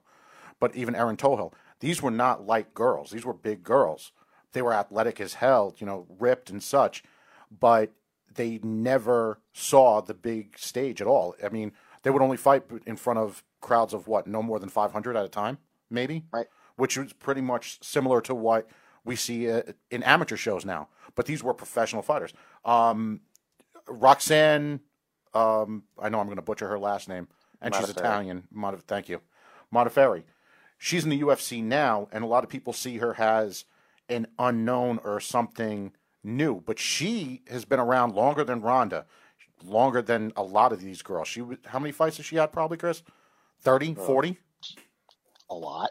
I mean, but see, because it's not, because it was not done in the U F C, didn't happen. Mm-hmm. You know, and and unfortunately, that's what it comes to. That's why even back when we say back in our day, which I love always saying that one, I say it to him even when we're not on the air. I'm a little bit younger than you, so I, I guess, how old are you? I'm going to be forty-three. All right, so I'm a little bit younger than you guys. A little bit. But even back then, you know, when the U F C was around and The Ultimate Fighter first came out, mm-hmm. a lot of people didn't know who those fighters were on The Ultimate Fighter. That show built up the personalities, and then it went into the fight nights and Chris Liebens and, and all those fights. Now, just like Chris said, it's saturated. Not only is it saturated on regular free T V, but they saturated it with the Contender Series and such. Got rid of the Ultimate Fighter show, which I thought was a big mistake, because the Ultimate Fighter show, through all through the drama and the reality show, you would build some kind of connection with those fighters and the character base, and know a little bit. You would take a little bit of personal interest. Who's your favorite? Who do you like? Who do you not like? Right. You don't see that anymore, and ultimately they just throw them in there as a debut. They win, great. You, maybe you'll see them, but you won't remember seeing them mm-hmm. and such. And I think that's why it gets ridiculously saturated with these live events. Chris, let me ask you a question. I, I know you have your gyms. Has any of your fighters stood out or come to you and asked you if you can train them so because they want to be the next next Ultimate Fighter or the next U F C champion? Has anybody come to you in a, in the the past? Come to you and asked you, or, or somebody that's in the U F C now or in Bellator now that came to you first and you trained, you trained, you trained them, and then they moved on. Has anybody stood out to you uh, in the past, or uh, has stood out stood out to you now in the future? Um, yeah, I've worked with a couple guys. Um, uh, one guy, uh, when I did live in Indianapolis, I worked with Sean McCorkle, who fought for the U F C. Um, he made his U F C premiere against Mark Hunt. I remember U F C that. Indianapolis. Mm-hmm. Yeah. Um, he had three fights with the U F C. Um, his first one was was a great premiere. Um, and his last two weren't that great, but you know, not everybody has you know great great showings for the U F C. I, I think that they ha- should have longer co- contracts, more than just three fights, because you know what. The heavyweight division's not like it's not a fun division, especially when you got when you got you know for your first fight's Mark Hunt. You know, when and he broke when and he broke his he broke his elbow there at the ringside, and you're sitting there, and it's like, oh, you know, that's Mark Hunt, and you're sitting there going, oh shit, that's Mark Hunt. You know, Mark Hunt, the guy that's been knocking people out for K at K one for the last you know ten freaking years. The fight before that, you see him with Crow Cop, and now he's with Sean in a debut. I remember Crow right. Cop. He was a great kickboxer, Crow Cop. Um, and then you know he fights Stefan Struve, and then um, I'm trying to remember what the other guy is. I always thought Stefan was overrated. I've watched a lot of his fights. I always thought he was overrated. I wasn't a big fan of Stefan. Um, I. I like guys. I like guys that don't speak, that go out there, they're warriors, and then after the fight, after the whole fight, they, they go out there and, and if if they're gonna get talked to, they really have nothing to say. Listen, I went in there, I had, I did my job, I had, a, I had a game plan, I followed my game plan, I listened to my coaches, and we won. You were a Fedor guy, right? I'm sorry? You were a Fedor guy? Oh, I love Fedor, love him. The most overrated fighter ever. I'm I'm, I'm now I'm a Mousasi fan. I'm a okay, Gegard Mousasi fan. That one.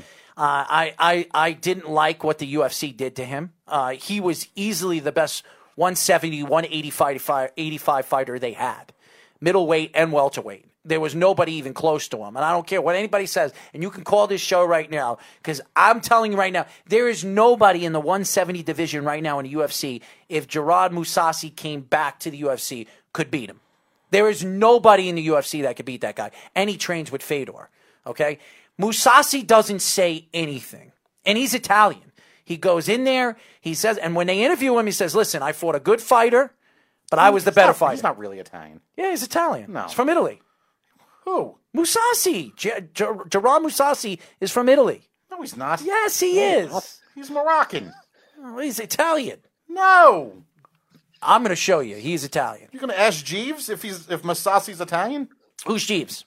Whatever. Google. Whatever the hell it is. I'm not going to Jeeves. I'm not tech savvy like you, man. Well, I'm going. I'm going to look it up. But uh, you know, I'm, no, I'm hosting Mousasi a show right like, now. Mousasi's he's well, he's he's uh, either Armenian or well, Armenian. He does have Armenian blood, but he's Italian too. He's everybody wants to be Italian, Harold. Come on. Harold. Okay. You see what I have to deal with, Chris? You see what I have to deal with this? Listen, you're, you're preaching you're to getting, the choir. You're getting you're getting like the decaffeinated version, okay? He used to deal with the worst part. Okay, single young, bouncing in clubs. I mean, single young. He's he's from Iran, but it's for not, love of Jesus. Yeah, he's from Iran, but he's that Mousasi is an Italian last name. That's so, why? Because he's got an I at the end of his name. No, it's it's an Italian last name. Yeah, I don't, please. I'll look it up. I'll look it up. But it, it, it, he was born in Iran, so we were both wrong. So there you go. He was born in Iran. You were worse. Well, first of all, he fought out of the Netherlands, right over there. So, but he is he is born and raised. He's thirty-four years old, and he's he's from Iran. But he's thirty-four years old, and I don't think anybody in the one seventy division could beat him. Nobody in the U F C. And that's the problem. Remember when the welterweight division was the best division in all of M M A? Mm-hmm. It was like the best division. You had G S P, Matt Hughes, you had all these different fighters, Chris Lieben, all of them. They were all in this division, and everybody was fighting everybody. And for like, B J Penn was in the division, everybody with Matt Serra. There was just so many great fighters. And then all of a sudden, you look at the welterweight division now. Who, what fighter in the welterweight division stands out for you? There's nobody. There's nobody in that division that stands out anymore. And that's the, that's the problem. I don't want to hear Usman or any of these guys because, to me, as much as I like Usman and he's a good fighter, he's I think there's nobody for him to beat. There's nobody in that division that's any good. So, to me, so what? He's the champion. He's a good fighter. I'm not saying that he's not. And I, I, I don't want the fans to think that I'm not saying that he's a good fighter. I just think there's nobody for him to fight. So, of course, the fighter is the garbage that he's going to fight. He's going to win him, you know. So, I, I and that's the problem with the also the U F C. They put these guys in to fail. Like if if nobody doesn't think that Cerrone pretty much gave up on that fight in forty seconds against Conor McGregor, I don't know what you're watching because Cerrone has never been knocked out in the first round and he's never been beaten up in forty seconds as bad as he was against Conor McGregor. And I don't want to hear, well, because Conor was the better man. Because Cerrone has fought a lot of better fighters and badass fighters before in his in his career. And Cerrone was in the best condition of his career when he fought Conor McGregor. And he got knocked out by a headbutt, practically. He was headbutting him in his shoulder. And that's what he said that was affecting him the whole fight. Are you kidding me? A headbutt to the shoulder? Give me a break. It, it, to me... Cerrone was trying to find any possible reason to make an excuse because he just wanted the money and get the hell out of there. And that's what the U F C did. If Conor McGregor lost that fight, how do you think that would have how do you think that would have sold Conor McGregor's next fight, or if Conor McGregor was even going to come back? Because if Conor lost that fight, and I said that to you, mm-hmm. if Conor lost that fight, that would have been three fives, three fights he lost in the, in his last five or six fights. But Dana still would have squeezed every little bit of marketing out of him, because even if he lost against Cerrone, you still had D S three. You still had all those people that he talked smack with. He's already you know saying I mean? that he's only fighting two more fights. He's already come out and said it. Uh, if, if anybody believes that, they're out of their damn mind. That's what he's saying. Well, why does he need to fight anymore? He doesn't need to fight anymore. The guy's making a ton of money on his whiskey, or whatever the hell he says. His, his whiskey is, he's now uh, planning to buy a, Lamber, a Lamborghini, Lamborghini um, dealership out in Germany or wherever the hell he wants to buy it. I mean, the guy wants to buy everything. He wants to own everything. He wants to do everything. The next thing, next thing you know, he's going to buy a bunch of jets and he's going to fly movie stars wherever they want. I mean, this is what he does. This is what Conor does. So, Chris, before we let you go, um, I want to ask you one question. When you look at yourself as a fighter, as as a trainer, what pushes you to keep on doing it? Um, it's uh, my students. Honestly, it's you know, it's those guys coming in the door every day. Um. To, to be perfectly honest, it's it's my my longest running students. You know, it's Tony sitting next to you, who keep training. It's um, my business partner Scott, who is in law enforcement.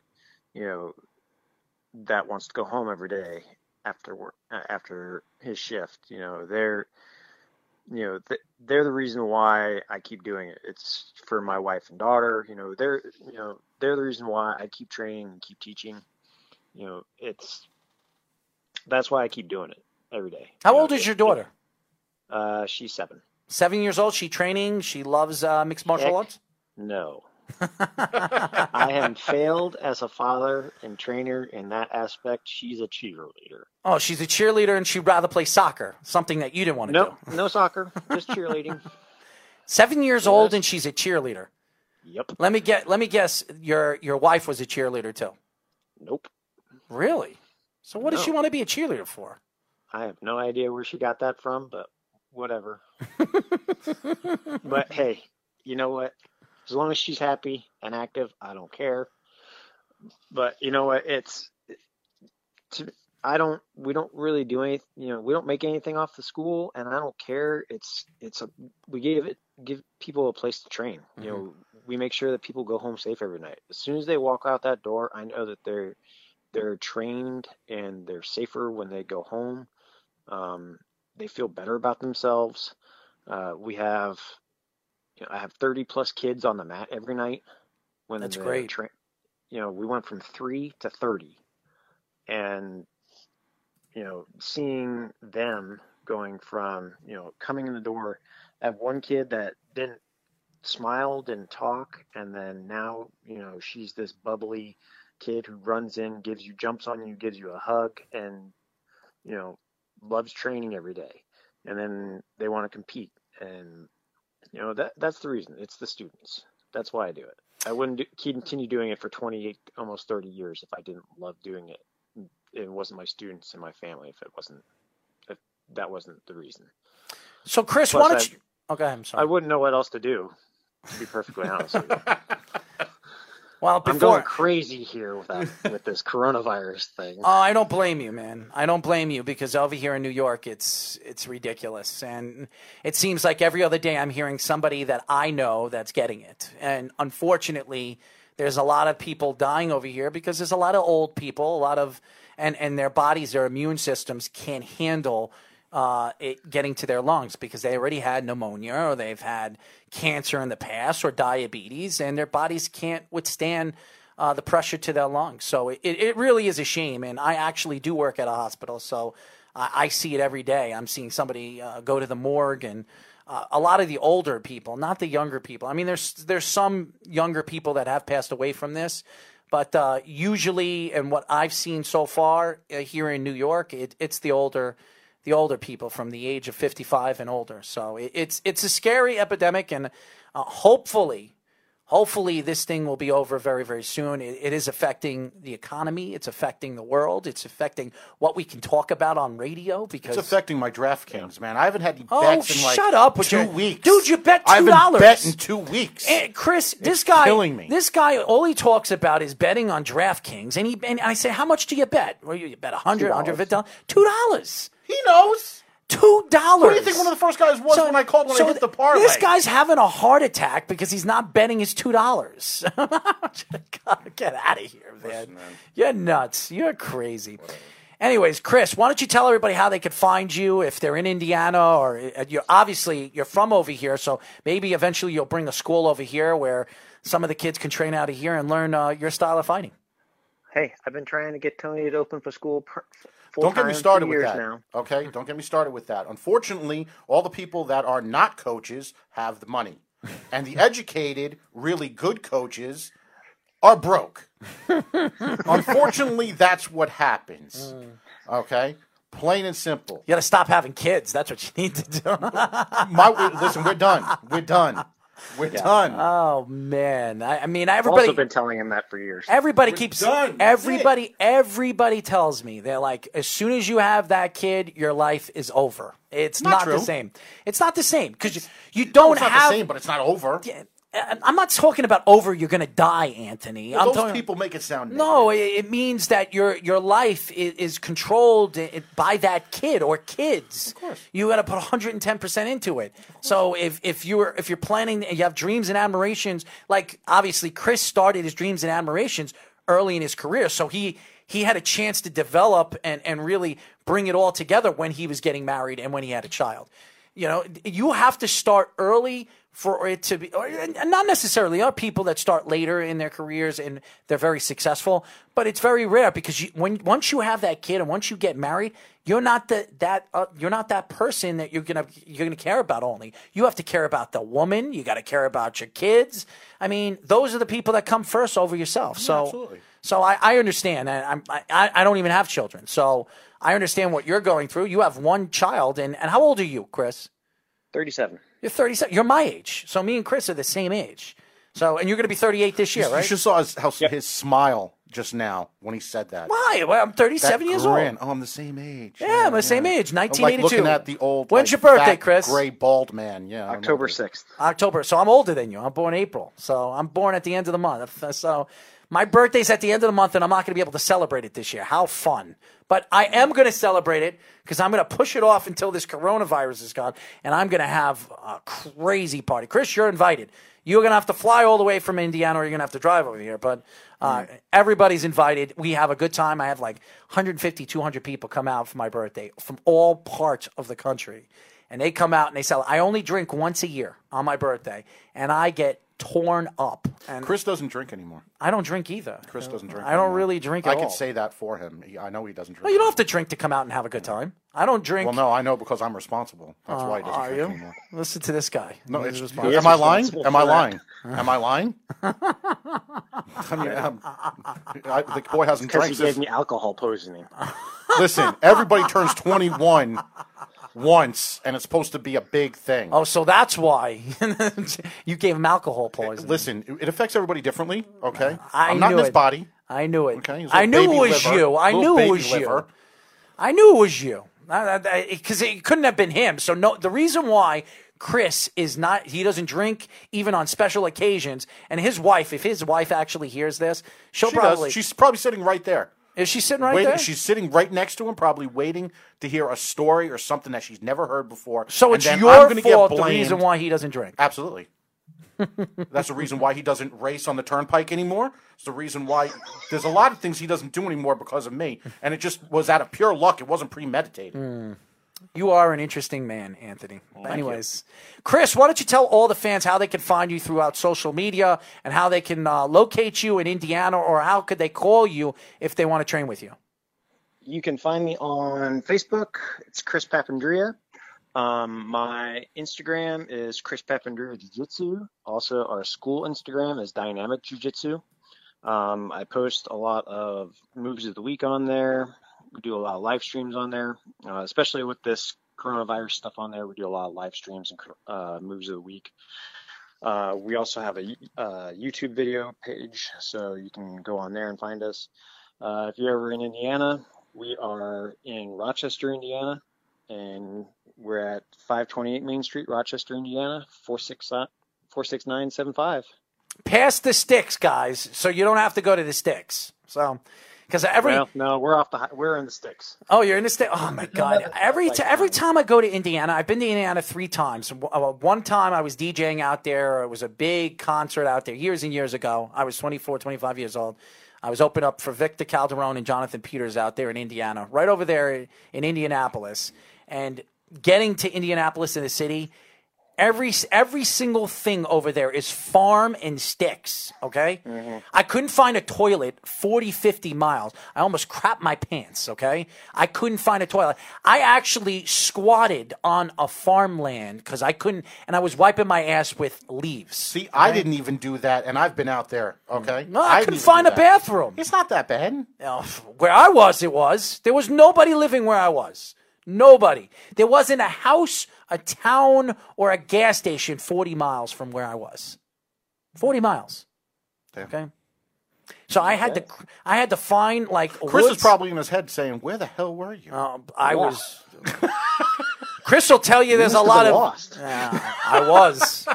I was. Trust me. Trust me. Were you, were you using, were you using like, what was it, MapQuest back then? No, at that time, they didn't have MapQuest. They didn't have G P S. You had to use maps. Using regular maps and finding roads and highways. So if yeah. that puppy wasn't updated, you were done. I was done, period. Like, there should man. have been a McDonald's over here. Meanwhile, it's Dude, like, there was know. no McDonald's within – there was no food. There was nothing within almost forty miles. I remember it. I, I'll never go there again. I, I, I was going to the – I was going to go to the Combine because – I, I, I, I've never been to the Combine. I wanted to go to the Combine this year for our radio station. And I was like, what the hell am I going to the Combine for? I don't want to go to Indianapolis. So it's I, – every year the Combine is held in Indianapolis. Right. So it's uh, – and, and over there in that – I heard over there in that city part, it's beautiful. It is. It's, it's a beautiful city. But I won't go there because the last time I was there, I got lost. So and I was crapping out in the farmlands and wiping my ass with leaves. So – that's what happened. Well, so. Now you can't find toilet paper, so you don't have, you'll have to figure out something else. I'll use my hands and wash it. At least, at least it's like it, I'm sure it's like riding a bike now. You know, six uh, feet radius, so you'll be okay. You can't shake hands anyway. There you go. Thank you, Chris. Thanks, guys.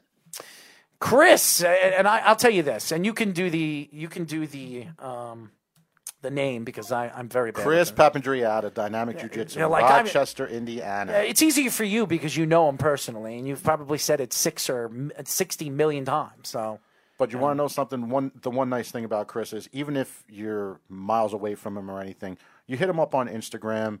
You even have a question or a concern or something about a move or anything. I almost guarantee you the next day he will be posting that thing on YouTube or something specifically for you. That's just the good-natured guy he is. Well, I'm trying to. I'm going to put because I don't know. I just want to let you guys know something. It's not easy to produce the show and host the show, but we have our first call of the day. Who are we speaking to? Kenny Vasquez, aka Sabretooth. What's going on, Sabretooth? What would you like to What's speak about? On? Well, for one, things Anthony don't like to say on the air is that he actually wants to name his gym when he does get one. War Room, which is a phenomenal name. He told me that many years ago. Really? That, yeah. So and now it's being stolen by smi- somebody, I, you bastard. I know I know he's smiling because when he told me that name, I was like, that's probably the best name I've ever heard. You can name a damn gym. Well, good. I'm going to name my gym after that. See what I mean? And, right now, right now, there's some guy who, who trains in U F C, all right, who who just asked his father for like thirty grand to open up like a little boutique gym where he's teaching Tai Bo, um, and a whole bunch of other things that have nothing to do. He's probably got the little mitts, you know what I mean, that are flat as freaking phone books that you get out of Modell's. Yeah, have fun with that. Well, one. a lot of these, a lot of these owners of these gyms are, are becoming very wealthy because these gyms now M M A, because of the way mixed martial arts has really taken off. Everybody wants to be the next Conor McGregor or the next John Jones or G S P. So now everybody's trying to find that next gym that's going to take them all the way to the, I guess, the promised land, which is the U F C. And unfortunately, there's not that many out there. Mm. There really isn't, because a lot of people have lost that true. How you say that? The true fire to fight. Anthony and I have been to so many fight shows where we've worked them, either reffing, judging, whatever case may be, inspecting. And these guys, you don't see the fire anymore. You don't see the the knowledge, the the true fight life style in them anymore. They just want to claim the title. Oh, I trained M M A, had a couple of fights, let me get laid. And that's what you really see now. They want to post it on their Instagram or their status as fighter, because mm-hmm. that's that says it all. Now, does it say good or bad fighter after that? Hell no. But it just says fighter. That's good enough for them. Well, Sabretooth, I, I have a question for you. I, I mean, we talked about this, and I want to get into this right now because these were the two subjects after we talked to Chris. Where do you see M M A going? Because I think, and, and I, I asked Chris this question, and Chris answered it.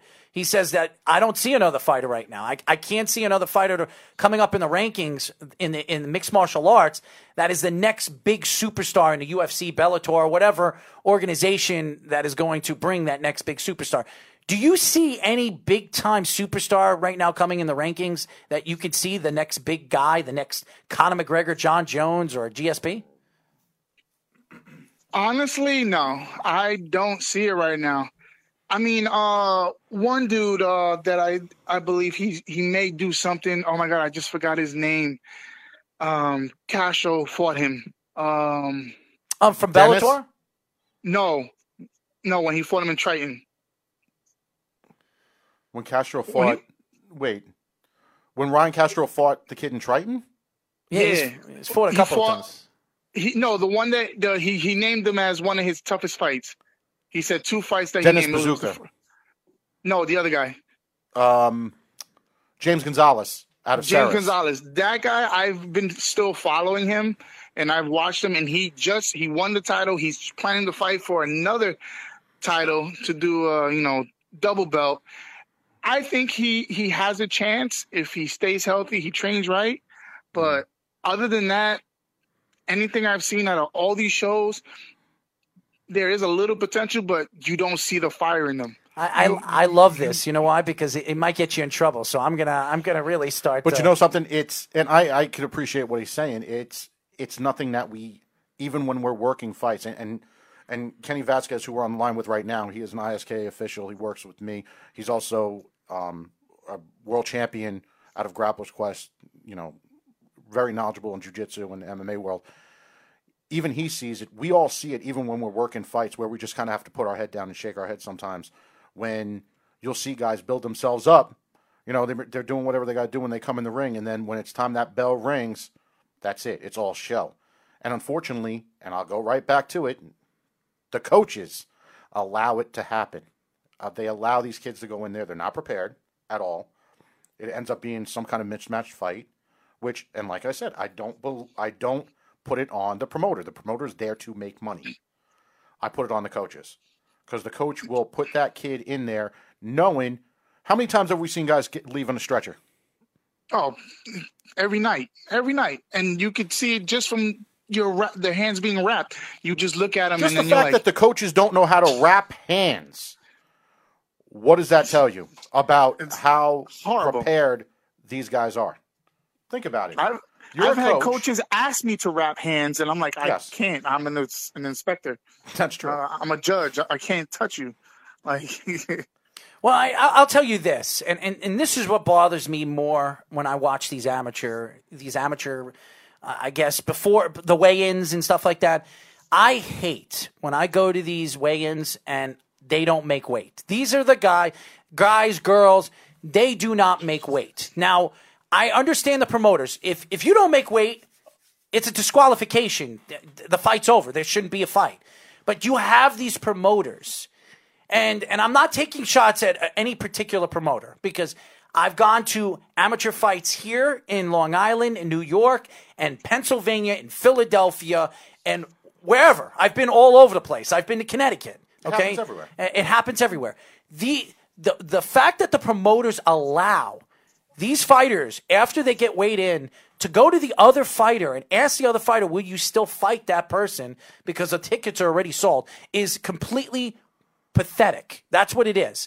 Because if you have one fighter that's dropping fifteen, twenty pounds in three or four months for that particular fight, and the other fighter is not doing the same, she's eating or he's eating whatever he wants, and it comes to the fight ten pounds overweight, and then you have the nerve to go to the other trainer and the other fighter and say, listen, I understand the other person didn't make the, you know, he's not... He's not getting all his money, or she's not getting all his money. You'll get the rest of the money, but could you fight this fighter even though he's ten pounds or she's ten pounds overweight?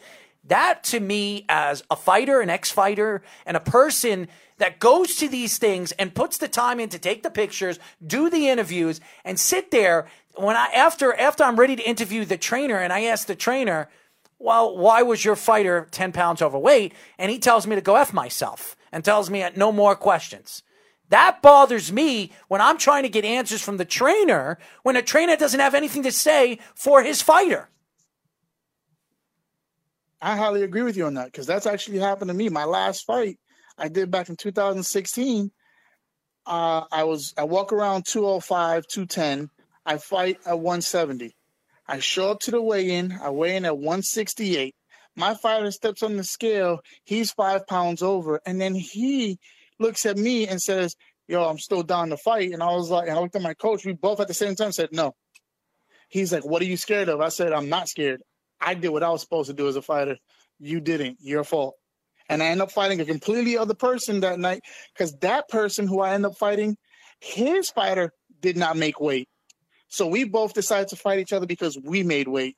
And that's just retarded, because people don't have the real drive. And it's sad.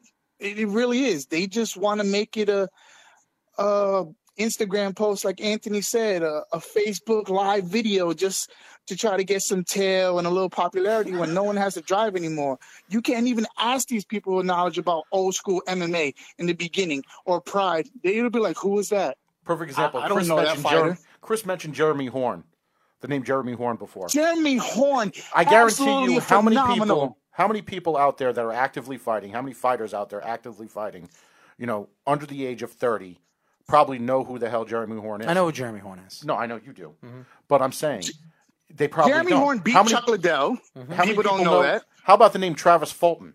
I know Travis, Travis Fulton, Fulton, too. People probably don't know that name that much.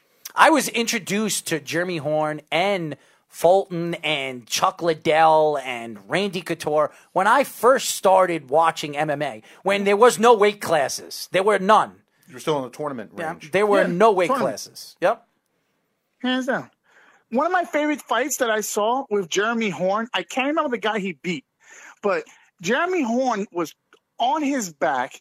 Dude is in his guard. And all Jeremy Horn did was cover up, throw an elbow. Cover up, throw an elbow. After about two minutes of that, you look at the guy's face was split open, destroyed, and Jeremy Horn won because they had to stop the fight because of so much blood was coming out of this guy's face. I was like, this guy's amazing. And then he beat Chuck Liddell. But nobody talks about that. And and here's the thing. What I love about boxing, and this is why I'll bring boxing in, because this is not just an M M A show. This is uh, boxing is definitely brought into the, the subject here. Because when I watch boxing, if a play, a fighter, an amateur fighter or a professional fighter does not make weight, that fight does not happen, period. There's no, well, I'm going to go to the other trainer and say, hey, do you want to fight me? No, that doesn't happen in boxing. I have never seen that in the amateur divisions, even wrestling. You, you real wrestling. I'm not talking about W W E. I'm talking about real freestyle wrestling. If you go, if you see them before their fight, and they have to weigh themselves two or three hours before the same fight. Day, same day weighing. Yep. Two, three hours before the fight. If you don't make weight by the exact the forfeit. By, by the exact weight, you forfeit, no matter what. There's no, well, I'll fight you if you fight me. That's why when I look at the state of boxing and where boxing is going and some of the young fighters that they have, you don't see that. I mean, once in a blue moon, you'll see a, a fight like Khan, like uh, Khan didn't make weight or or somebody like that of that magnitude. We saw Prince, Prince Naseem one time not make weight. We've seen it before. I mean, there are fighters that don't make weight, but very rarely do you see that, even in the amateur divisions. Right now, in, in every single amateur um, weigh-in that I've been to in the last past six years, there's always a fight that has to be taken off, or or somebody's overweight than the other fighter, and they still fight, or they they have to they have to disqualify the other fighter. And to me, that's bad training. That's bad training. You're and, and to me, these kids are spending, I don't know how much each gym charges. I know some gyms charge a hundred dollars a month, some gyms charge one hundred fifty dollars a month. So just think about it this way: if a gym has fifty people training out of out of the gym, and you say average out of about one hundred, one hundred average, just say. So just say if, if they're paying one hundred one hundred dollars a month and there's fifty people, mm-hmm. do the math here. Five grand. That's five grand a month with just fifty people. That's just fifty people. Now they're paying more than that because they're paying for um, uh, nutrition, they all this other stuff. For geese. Yes, or they're paying a lot of stuff. There's by, always there's always upsell stuff. By the time you're done every single year, these fighters are probably spending uh, around, I don't know. You guys work at the gyms, fifteen, sixteen hundred dollars a year, something around that. Probably conservatively, probably maybe even more. Maybe more, even yeah, more. I'd say more. Probably even more. Even, and that's even at the the base rate of one hundred dollars a month with all of the little extras that they need or maintain or whatever for the year. It's probably going to be more. It'll probably be closer to two. So that doesn't bother you as fighters, as referees, when you look at the state of where boxing is? And I know you guys are M M A guys.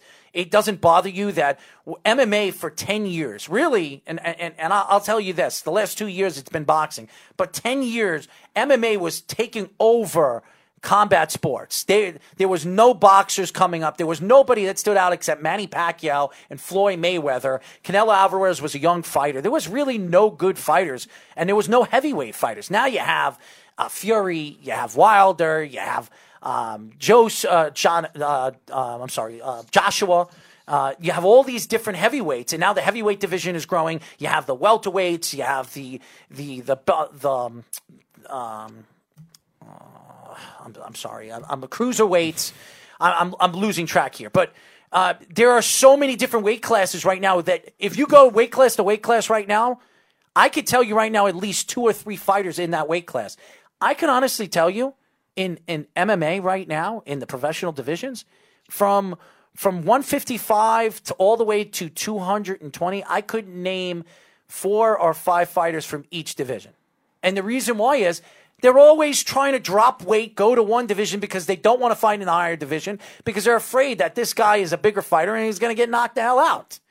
And that, to me, we never saw that. And you guys know this.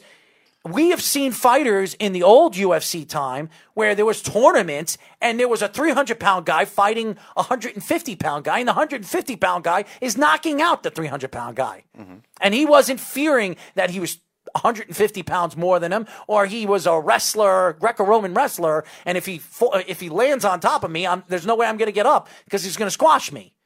So... I, I, I, that's why I don't understand where the U F C is going, and really M M A is going right now, because it's not the rules that bother me. It isn't. The rules are good. The rules are where they need to be, and, and every year they're changing something. But and that's with every sport. But what bothers me more than ever is that you got guys like Dana White right now, that is on YouTube, that are tr- that are now traveling around the world with Matt Serra. Of all people to travel the world with, and uh, no offense, Matt, I have nothing against you as a person. It's, it's a funny show. No, t- dude, you don't come think on. It's a funny show? No, it's stupid. It, it's dumb, and no- they never find anybody. They never find anybody. Well, tell me a fighter that they have for- they found right now in the U F C that stands out to you. The, hey, legitimately, the last try. good one. Yes. Dana White tried Northcutt, and that. Well, no, that one failed. That failed. Um. You can't even think of one. I can't even go with the last. No, you the can't. Last you can't think can't. of one, and you know why you can't think of it? Because it's a selling tactic, and the and, and and the U F C has stupid people going out there and trying to find fighters. Who the hell is Dana White? You know what's really what is sad? Dana I don't White? Watch no, the show. I don't. I can tell you this right I now. I do. I watch I, it. No, I watch it's the pathetic. show, but I'm saying the reason why I watch the show. I watch the show for everything. It's really sad to say. I watch it for everything other than the fight. It's pathetic. That's what it is. It's absolutely pathetic. You have, when you're a multi-billion dollar industry now, and you're the biggest, you're like the W W E of M M A. And you're you have Dana White and Matt Serra going out there trying to find the next big superstar. What are you, nuts? Who the hell are they? They should have, they should hire guys like G S P, a former big-time superstar M M A fighter, and bring in a real big-time coach that, as everybody, like a Royce Gracie or somebody like that, that will go out there and find the next. Because they'll, they'll pick the best but, fighters. But Sarah is a coach. Sarah's a coach? Give me a break. Sarah is a coach. Oh, yeah. He's, He's a fought. coach, all right. He's a, coach, He's, a coach, He's a coach, all right. He's a coach, all right. Let me ask you a question. Go ahead. Who was the, la- who was the last big superstar that come out of the Sarah gym? What? No besides, one. You're talking about besides Weidman? I'm asking you. No, that's long, Longo. That is not Sarah. That's, that's yeah, Longo. That is okay. Longo. But that is Longo. So you don't connect them anymore? No. Mm-mm. That's why, not at all. Nope. Matt Serra had nothing to do with Chris Weidman. Nothing. All Matt Serra did was just now, say, "Oh, he's a good fighter." That's no, it. No, wait. That's all Matt Serra did. Do we get credit for Eddie Gordon? Eddie Gordon's a good friend of mine, and you want to know something? Do we get credit for that on the Serra side? Uh, I think I think if you sat down with Eddie right now, see, and I, you don't have recording. See, I'm a Matt Serra fan. All right, and I've always been a Matt Serra fan. I have had my. Um, My differences with Matt in, in the past, and I like Matt as Don't a person. And I've fought Matt Serra's guy. I've fought Matt Serra's guys, and I've got my ass handed to me. But I still, you know what I mean. I I'm still a Matt Serra fan. I, it's not that I don't like Matt as a person. I, I just think Matt is a cocky S O B, and he walks around like everybody has to kiss his ass and think, "Oh, I'm Matt Serra. I'm the one that knocked out G S P." Eh, and you're also the guy that got your ass beat by G S P after that. And then when G S P wanted to fight you again, you backed out of it because you're a little pussy. That's why. And that's the facts. Okay? Listen, he's still responsible for the biggest upset. I don't give a crap what he... He's still responsible for the biggest upset in M M A. Here, and you know what I... You, you want to know what I think about upsets that were ten, twelve years ago? They were ten, twelve years ago. I could care less what Matt Serra did. All right? The fact is, when you look at Matt Serra's gym, there is not one fighter that you can honestly pick out that is any good. Any good. Any single fighter that's ever come out of Matt Serra's gym has never been anything. Anything. So for Matt Serra to go, I, d- to, for just, Matt no, Serra, no, no, no. for Matt Serra to go out there and, and sell the U F C on YouTube or wherever they're trying to push this product out, they should have stuck to the next Ultimate Fighter, even though they ruined that too, because Dana White ruined that too. He watered it out like he does everything else. He waters things out. And that's where the U F C is right now. They're a watered out organization. And until they figure that out and try to get themselves out of this, they're never going to be anything they were ten years ago. I'm sorry, they're not. There is not one fighter right now that I can honestly say, but and it what they did have one in Johnson, and they decided to tell him to say sayonara. Okay, they had a fighter, and they asked, and, and I'll say this, I'll say this, and you know this too, and, I, and you both know this. Matt Serra is. It, it, I'm not saying Matt Serra isn't a great Brazilian jiu-jitsu artist. I'm not saying Matt Serra wasn't a good M M A fighter. He wasn't. Matt Serra was a nobody. He was a guy that won one fight that you could honestly pick out where G S P thought he was that much better than him. He dropped his hands and he caught him. Wait a second. So you're going all the way to that fight mm-hmm. to say that that's the fight that that's, people... That's it. That's it. I mean, maybe this is unfair because of how much time I've spent in the sport and such. So, I mean, I look back to the fights with Din Thomas, B J Penn, um... Diego, um, you know what I mean? Frank Trigg, all these other Diego Sanchez? Like what about Diego Sanchez? Back Di- then, wait, let, wait, wait, wait, wait. I've got my I'm own. I'm not talking about now with uh, Diego. I, I'm going to say something about Back Diego then, Sanchez. Okay. I'm going to say something about that asshole, too. Back then, okay. That mother, you, nice, I, nice I shouldn't be cursing on the show, Sanchez, but you want to know something? That's a piece fights. of shit right there. That's a piece of shit right there. I'll tell you guys a story. I was in Atlantic City, okay? I was in Atlantic City. I do not gamble. I don't do anything anymore because of what I did when I was twenty-one years old. And I went to Vegas for two weeks, and I, I lost five thousand dollars in in twenty-four hours. And I had no money, and I, w- I was I was out there with my mom and her boyfriend, and I had nothing for two weeks, okay? So I was living on pennies and dimes, okay? So I don't bet. I was over there, and he was dating, what's her name again, uh, the ring girl, um, the hot one. Um, the hot um, one? I forget her name. I, I, I, That's like I saying the guy with the hair. It'll, listen. I, she's been around, and she was. She's been. She's Ariani still, Celeste. Uh, there it is, Ariani. And um, I was there when he when he he was uh, on the elevator. He smacked her in the face. Okay? This was after. This is after he did the show. Yes, he was there. I don't know if there was a show. He was there. No, no, no. Like meaning, he, this was after he did the Ultimate Fighter show. You're talking about. Yes, he was there. He was an okay. M M A fighter. He was a U F C fighter. He was dating. He was dating Ariani, and Ariani was with him. And he was on the elevator. He was going in the elevator, and I saw him hit her. Okay, and and everybody knows the whole story about him and and, and Ariani. Ariani uh, had like an order protection on him because of what he did. Okay, so uh, what are you looking? You're looking around like you don't remember the story. He dated Ariani for like a year. He was beating her. He mm-hmm. domestic violence. Okay, I went up to him and I told him he should not be hitting a woman. You know what he told me? Mind your business? No, he told me to get out of my effing way or I'm going to kick your ass. And uh, mark you. Diego Sanchez, say whatever you want, he's a pipsqueak. He's a effing pipsqueak. He's one hundred fifty pounds soaking wet. He's a pussy, okay? And I told him right to his face, you can kiss my ass, and that woman doesn't, you don't belong with a beautiful woman like that. And, and we went back and forth. Security dragged me out of, of uh, a particular, uh, I'm not going to say where I was, but at a particular casino, and kicked me out, picked me up off the ground and kicked me out. And ever since then, I've gone to events and I've seen Diego Sanchez. And every single time I try to pick a fight with him. I can't stand that S O B. He's a terrible fighter. Overrated. He was overrated when he came out of the, ne- the next Ultimate Fighter. He's a piece of shit. That's what he is. He's a piece of shit. And I will tell you this right now. The fact that he's still in the U F C and Dana White's still trying to promote him on, sl- on small freaking cards, it's a joke. Because the guy's a fat piece of you-know-what. That's what I got to say about Diego Sanchez. He's a piece of garbage.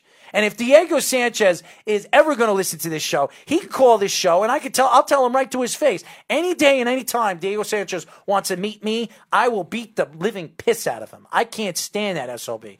If there's any fighter I can't stand more than anybody in mixed martial arts, it's Diego Sanchez. I don't like Conor McGregor, but Diego Sanchez, he's on a whole nother level. A whole nother level. So there you go. No, I'm laughing because I'm not, you got to be, you got to be pretty bad. You got to be pretty bad if you're saying you you hate him more than Conor. I hate him. I because you really don't like. Conor. I don't hate anybody. I hate him. I first of all, he beats women, which I and I saw him hit her, and I don't care what he says. I never put my hands on her. And then then then it came out a couple of months later after that that he was hitting her. She she had him on an order of protection, domestic violence, all this other stuff. So give me give me a break, Diego. You're a piece of garbage. You like beating women. Go. What, what do you call himself? The dream catcher? Yeah. Go go. Oh, the dream, nightmare. The nightmare. Whatever the hell you call it. You're you're you're nothing but a little. Uh, you're you're a Smurf. That's what you are. That's what you should be calling Diego the Smurf Sanchez, because that's what you are. You're a piece of garbage. And you want to know something? In all in all, a lot of these fighters, you guys know this because you meet a lot of these fighters. You're in the ring with some of these guys, and they're they all talk. They all talk after, you know, during the fight. You you hear them grunt and they say things and whatever they're saying to the other fighter. It's the fighters that are quiet, the ones that are quiet and they don't say anything. Those are the ones you have to watch out for. That's what I'm going to say about that. And guys like Conor McGregor and Diego Conor, I'll give Conor a lot of credit. He has put up when he said things. In certain, except the Khabib fight, he's put up. But again, we can go back. Who has Conor beaten?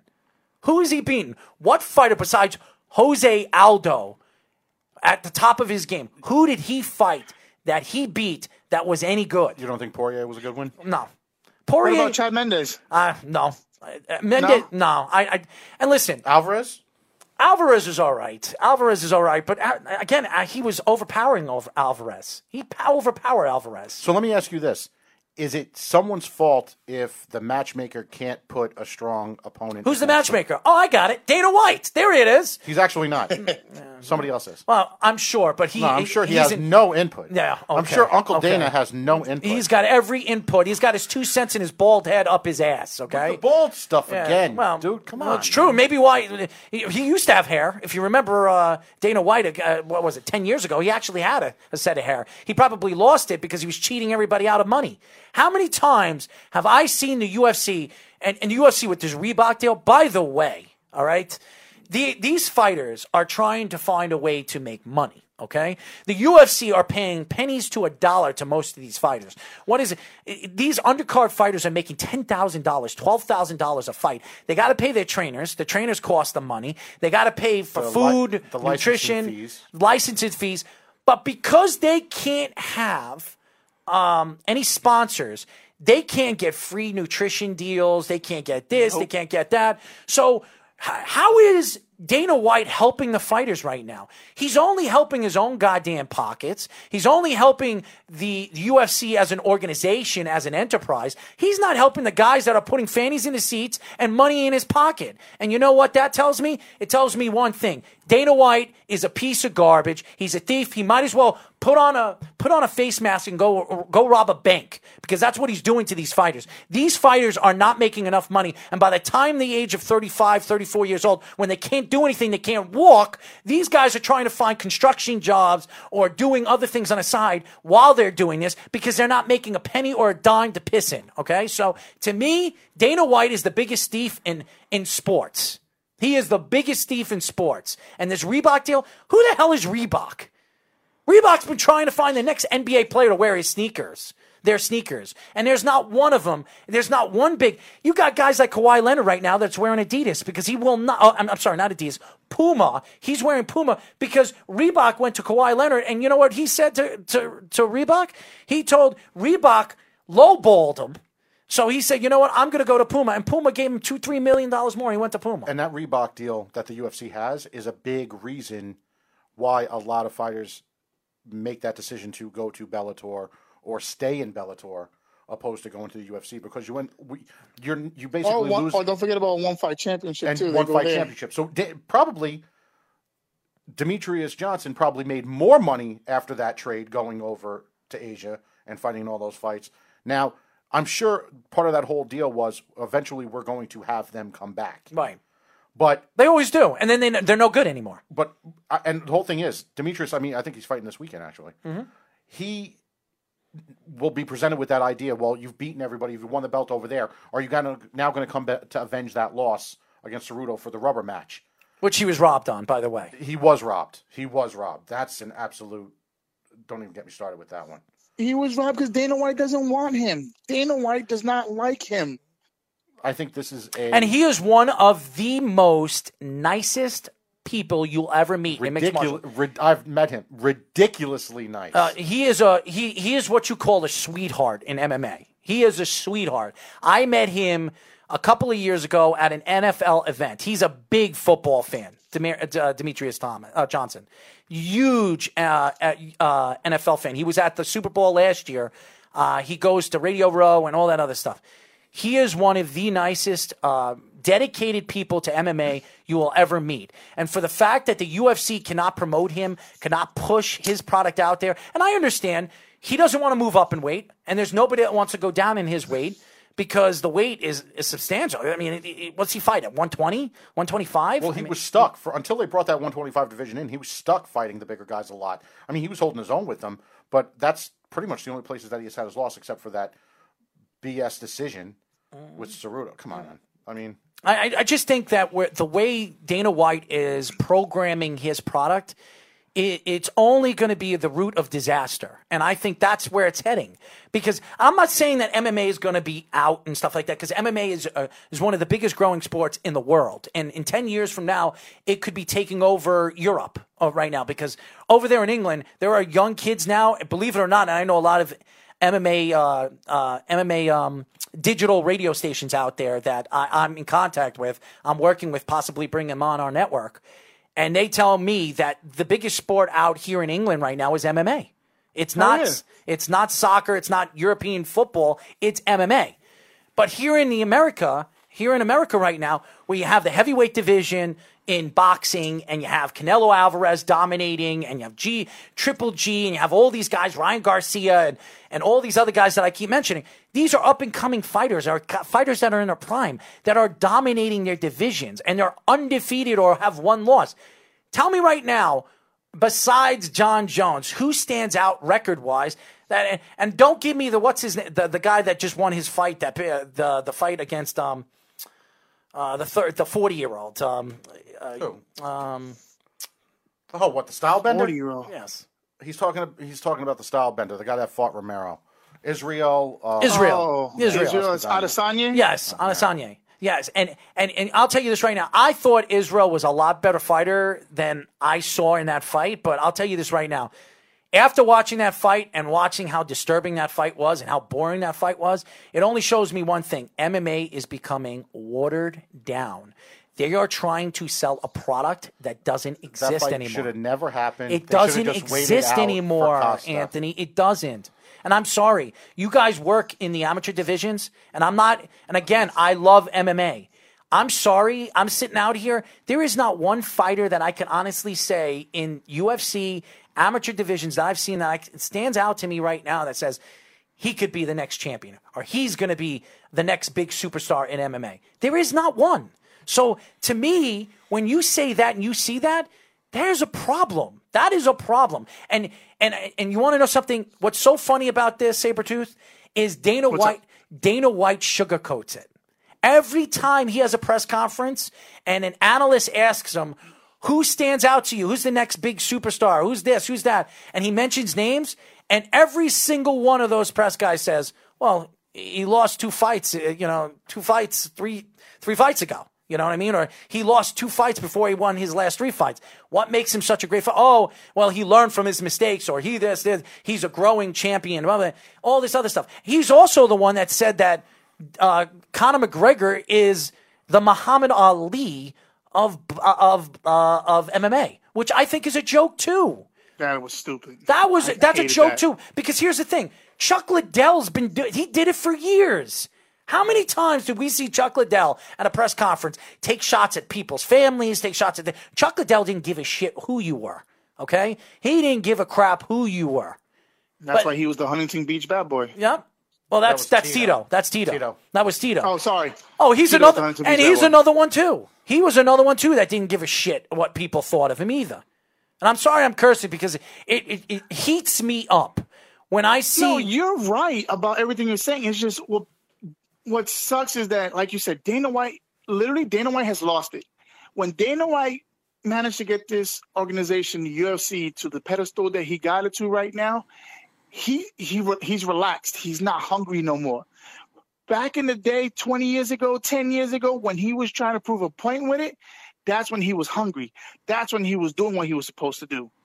twenty-five years ago. Now he's like, all right, for billions of dollars, I get to sit and relax because no matter what happens, even if they, even if I sell my share, I'm sitting on. I think he made from Reebok deal, he made like thirty million. Yeah, he from made, the Fox deal, yeah. He made like twenty-five million. This is to him. This is what goes to him. Yes, so he, it's like he, he's chilling. Yeah, well, they sold when they sold the four point three billion dollar uh, U F C to that organization. He owned seven seven and a half percent of the U F C, mm-hmm. So he made two hundred and sixty five million dollars off that deal, and he still gets a salary. And he gets a salary, and he's the president, and he's making money off these other deals that he's making with E S P N and all these endorsements. But by the way, he doesn't want to pay the fighters and help the fighters get endorsements where they can pay their bills and help their families out. How about this? What are the fighters doing right now? And some of these fighters are doing this full time. What are the fighters doing right now with the coronavirus? Is the U F C helping out the fighters? Are they giving them food or helping them pay their bills? I guarantee you they're not. But Dana White's sitting on his nice throne over there at his house in front of his eighty, eighty-inch, ninety-inch T V, laughing his ass off and going to the bank, okay? That is the problem right now in mixed martial arts. The problem in mixed martial arts is one person and one person only, and you You're hearing it right now from me, Dana effing White. That is the problem. Get him off the throne. Get a real person that actually knows what he is doing now, and and actually is not looking in the business end of it, and actually looking out for the fighters. Get somebody like that in, and, and, and the M M A world, and, and I'll, I guarantee you there'll be better fighters coming up. Guarantee you. Damn right. If if it would have been the Dana White we knew in the beginning, like when John John Jones popped for steroids, he would have flipped. If it was Brock Lesnar when he popped for steroids, he would have flipped. Anybody flipped for steroids when he first started, Dana White would have just kicked him out. He wouldn't have cared. He would have been like, fuck you, you're done. Sorry, I didn't mean to curse. No, that's all right. Like, and, and, and, and it's so funny you say that, because Dana White is another guy that was caught doing steroids too. Dana White was doing steroids. Look how skinny Dana White was when he ten years ago. Look how skinny he was. Look how big he is now. And look how big he was when he was supposed to fight. Who was he supposed to fight? He was going to fight Tito, a boxing match. He was match. supposed to do the fight yes. with Tito. Watch how big he was supposed to fight Tito Ortiz. Yep. Look how big he was when he was he was getting he was having a yelling match at a press conference with him and Tito Ortiz. Look how big Dana White was. Look how fat he got after that. Okay? You don't think he was doing steroids? Give me a break. He was absolutely doing steroids. That guy is such a hypocrite, an absolute hypocrite. And you want to know something? If Dana White don't like me, or if he hears this, he can go F himself. I could give a shit what he thinks, okay? And you can take that to the bank, Dana, because I don't care what millions of dollars that you have, billions of dollars that you have. I don't give a crap what you are. And you're going to say, well, you're on a puny radio show. Yeah, you're the one that goes on tour with Matt Serra. Yes, out of all the guys you can take to go to these competitions around the country, around the world, you take Matt Serra. You know why you take Matt Serra? Because he kisses your ass. That's the only reason why. That is the only reason why. He kisses your ass. Not G S P. How many times have we heard G S P, Khabib has taken shots and trying to get Uh, G S P out of retirement to fight him. And even Dana White has said, you know, trying to get G S P out so he can get that that match made in heaven, G S P versus Khabib, which, which you know what will happen, because uh, G S P is going to have to cut weight, a significant amount of weight, to get back to one seventy. And with, with, with his age and really with all the injuries he's had in the past, it's just impossible. And G S P is an older man now. G S P did the right thing by shutting it down so he doesn't deal with the fate of the Chuck Liddells, where they stuck around one too many, or the Anderson Silvas, where they stuck around one too many. You know, G S P, as much as people say, oh, he left to it, no, no, no. I think he left. He left the way he wanted to. He didn't damage his legacy or anything like that.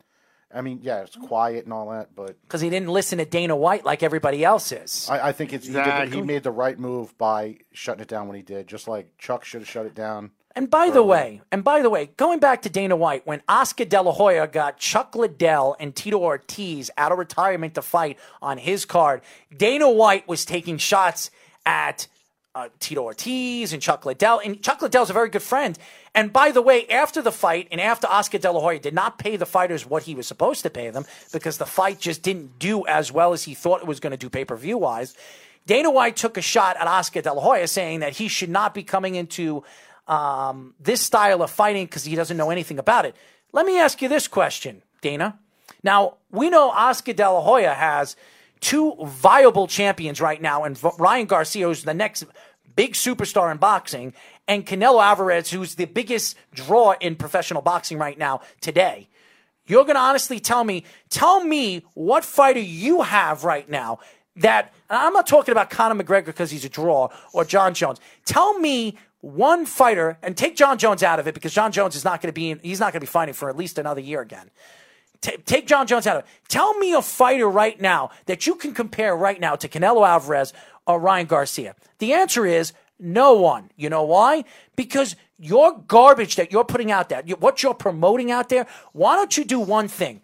Bring in the right guy to go on these tours, go on these, uh, I guess you, extravaganza, and go out there, because you're Dana White and you want to put your head out there and you want to show off over there and you want to do the things that you do best, and putting – because if you notice, if you notice everything that goes on with uh, the press conferences, who's the first person to talk and who speaks for a half an hour before the other fighters do?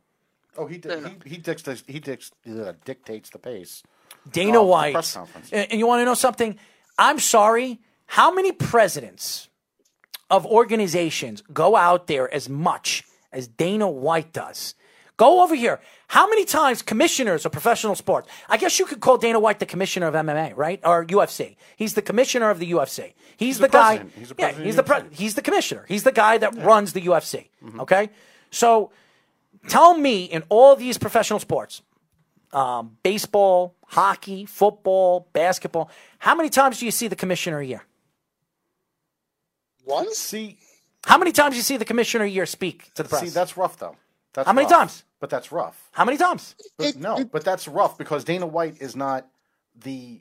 It's not. He's not over. He's not the head of the sport of M M A in general. In his eyes, he is. Because I mean, when you look at those other sports, in his eyes, he you is. You have individual people that own teams.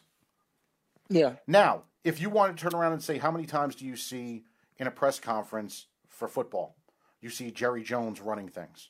That's ultimately what the parallel would be. Even Jerry Jones. How many times do you see Jerry Jones? No, I'm just simply saying that's how the parallel would no, be. I understand that. But if you're going to bring owners or you're going to bring something like that, he's the closest thing to a commissioner, right? I, that's the way I look at it. So, no, it's just because his, his organization has monopoly on the sport. No, it, it's because he is a narcissist, and what he wants to do is he wants his stupid big-ass head on television, and that's all he cares about. He doesn't care about these fighters. He doesn't care. How many times have we talked about these fighters not getting the benefits, not getting the protection uh, when they get hurt or they have their broken arms or their broken legs? Who's paying for those bills? Is it the U F C? I'm sorry. I don't think the U F C pays those bills. What, if somebody gets injured in a fight? Yes. The yes. U F C has to pay for it. Really? No, he pays for Yeah, he pays for he, it. No, Dana White has, has the insurance policy for it. Oh, them. now he has. They must cover did he, it. Yeah. Did, now he does. Uh, but... Uh, over the years, did he have that insurance policy? He probably didn't. Not back in the day. He didn't probably have that. didn't. He probably yeah. didn't. He probably had to do it because certain states require it. Like New York requires it. New York it. is New York is New York is requires steepest. it. I mean, it requires it. There are states that don't require that. Oh, I know that. And and and that's why I know in my eyes, if Dana White and, and this is facts. If Dana White can go away from using insurance policy to protect him and, and keep money keep money in more into his pockets or his organization's pockets, he would do it. Not for the fighter, but for himself. Okay? So uh, this is the problem right now in professional sports as a whole. I mean, look what um, Rob Manfred's doing right now in baseball. Rob Manfred decided not to really punish the Houston Astros. He did not punish them at all. So now you're hearing... Boston's getting, you know, he, he investigated the whole Boston mm-hmm. thing, right. and he came out and said he will not announce what he is going to, uh, what what he has seen through his investigation of the Boston Red Sox until the season starts. Why? You know why? Because he wants to make sure that when baseball starts, and because of the coronavirus, everybody's going to be so excited that baseball is back, and hockey is back, and basketball is back, that if he starts to present what he saw with the Red Sox, it will be a one-week conversation. They'll get fined and everything like that, and he'll brush it off just like he did with the Houston Astros. Is that the way you run an organization? No, that's not the way you run an organization. Dana White's been doing it, and Rob Manfred. That's why Rob Manfred in two thousand twenty-four will not have a job. He will not have a job. And Dana White, whenever his contract's up, whenever the owner of this, what, what organization, I M G or whatever, whoever. I M, well, here's the thing. I M G, the his actual agent when he, he was with the Fertittas yes. is now his boss. Mm-hmm. He's not going anywhere. Man, well, I, I feel bad for the M M A fans. The, the agent that owned, well, he used to be the, the sports agent, was the model for Ari Gold out of mm-hmm. Entourage. Mm-hmm. Okay. Who just so happens to be named Ari. He actually is the person who is the head of I M G. He's the one who made the deal. He's the one who, even though the U F C turned down bigger offers, it was because of that relationship that they kept it. And ultimately, that was the reason why Dana White took that offer, because it was somebody that they worked with in the past. I'm just, I, I, I'm just to saying. me, and it really, really bothers me, and that's why I wanted, and I'm happy that you called, because... To me, I need people. I need people that know a little bit more in in depth in the rules and, and the sport. I just know what I see as a fighter and as a person now as a spectator, and and and what I get out of you know what I what I get out of the people that. And I know Jeff is trying to call in. I'm sure Jeff has I'm got something to say. I'm surprised it's like this now. I'll put a, I'll this put late. him through. I'll put him through. I'll uh, I'll put him through after we get off the phone with Sabretooth, but. Um, I, I have to say that, you know, when I see the U F C and where the U F C is going, it, it's not it's not something you could brush off your shoulders as a as an M M A fan. That's for sure. Not at all. Anyways, th- Sabretooth, thank you for calling, my friend. Thank you for having me on. Absolutely. Thanks, buddy. Absolutely. That was Sabretooth. That was your friend, right? Kenny Vasquez, I S K official. Well, I'm going to... I know Kenny. That, that, that, that was Kenny. Kenny. That was yeah. Kenny. Okay, okay.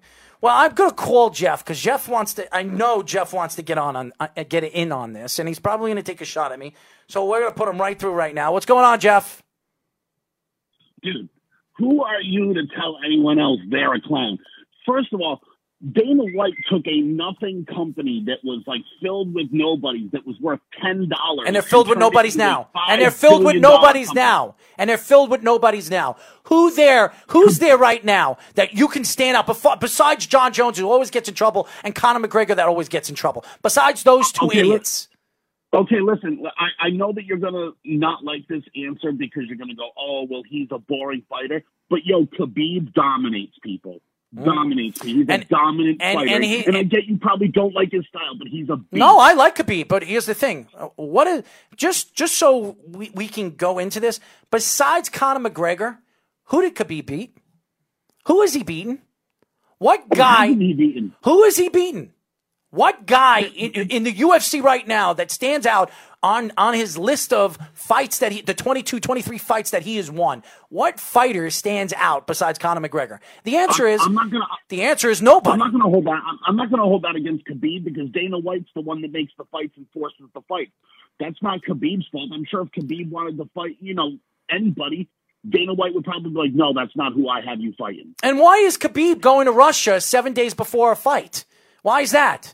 When when there was no cancellation of two, U F C two forty-nine that we've heard, he decides to flee and go to Russia. The same guy that backed out of this fight three times, no, two times out of the three times, and this is the third out of four times he's backed out of Ferguson. I mean, but, but you're slamming Dana White and being like, oh, he doesn't know what he's doing. Dude, he, he basically single-handedly created a five billion dollars company, and oh, yeah, they have a monopoly on the industry. Basically. Jeff, let me ask you a question. And I and, and you're you're a big sports fan, and I respect you for a lot of things that you say, and I don't respect you on some of the stupid things that you say. Dana White... Like Tom Brady on his hand was made up? What?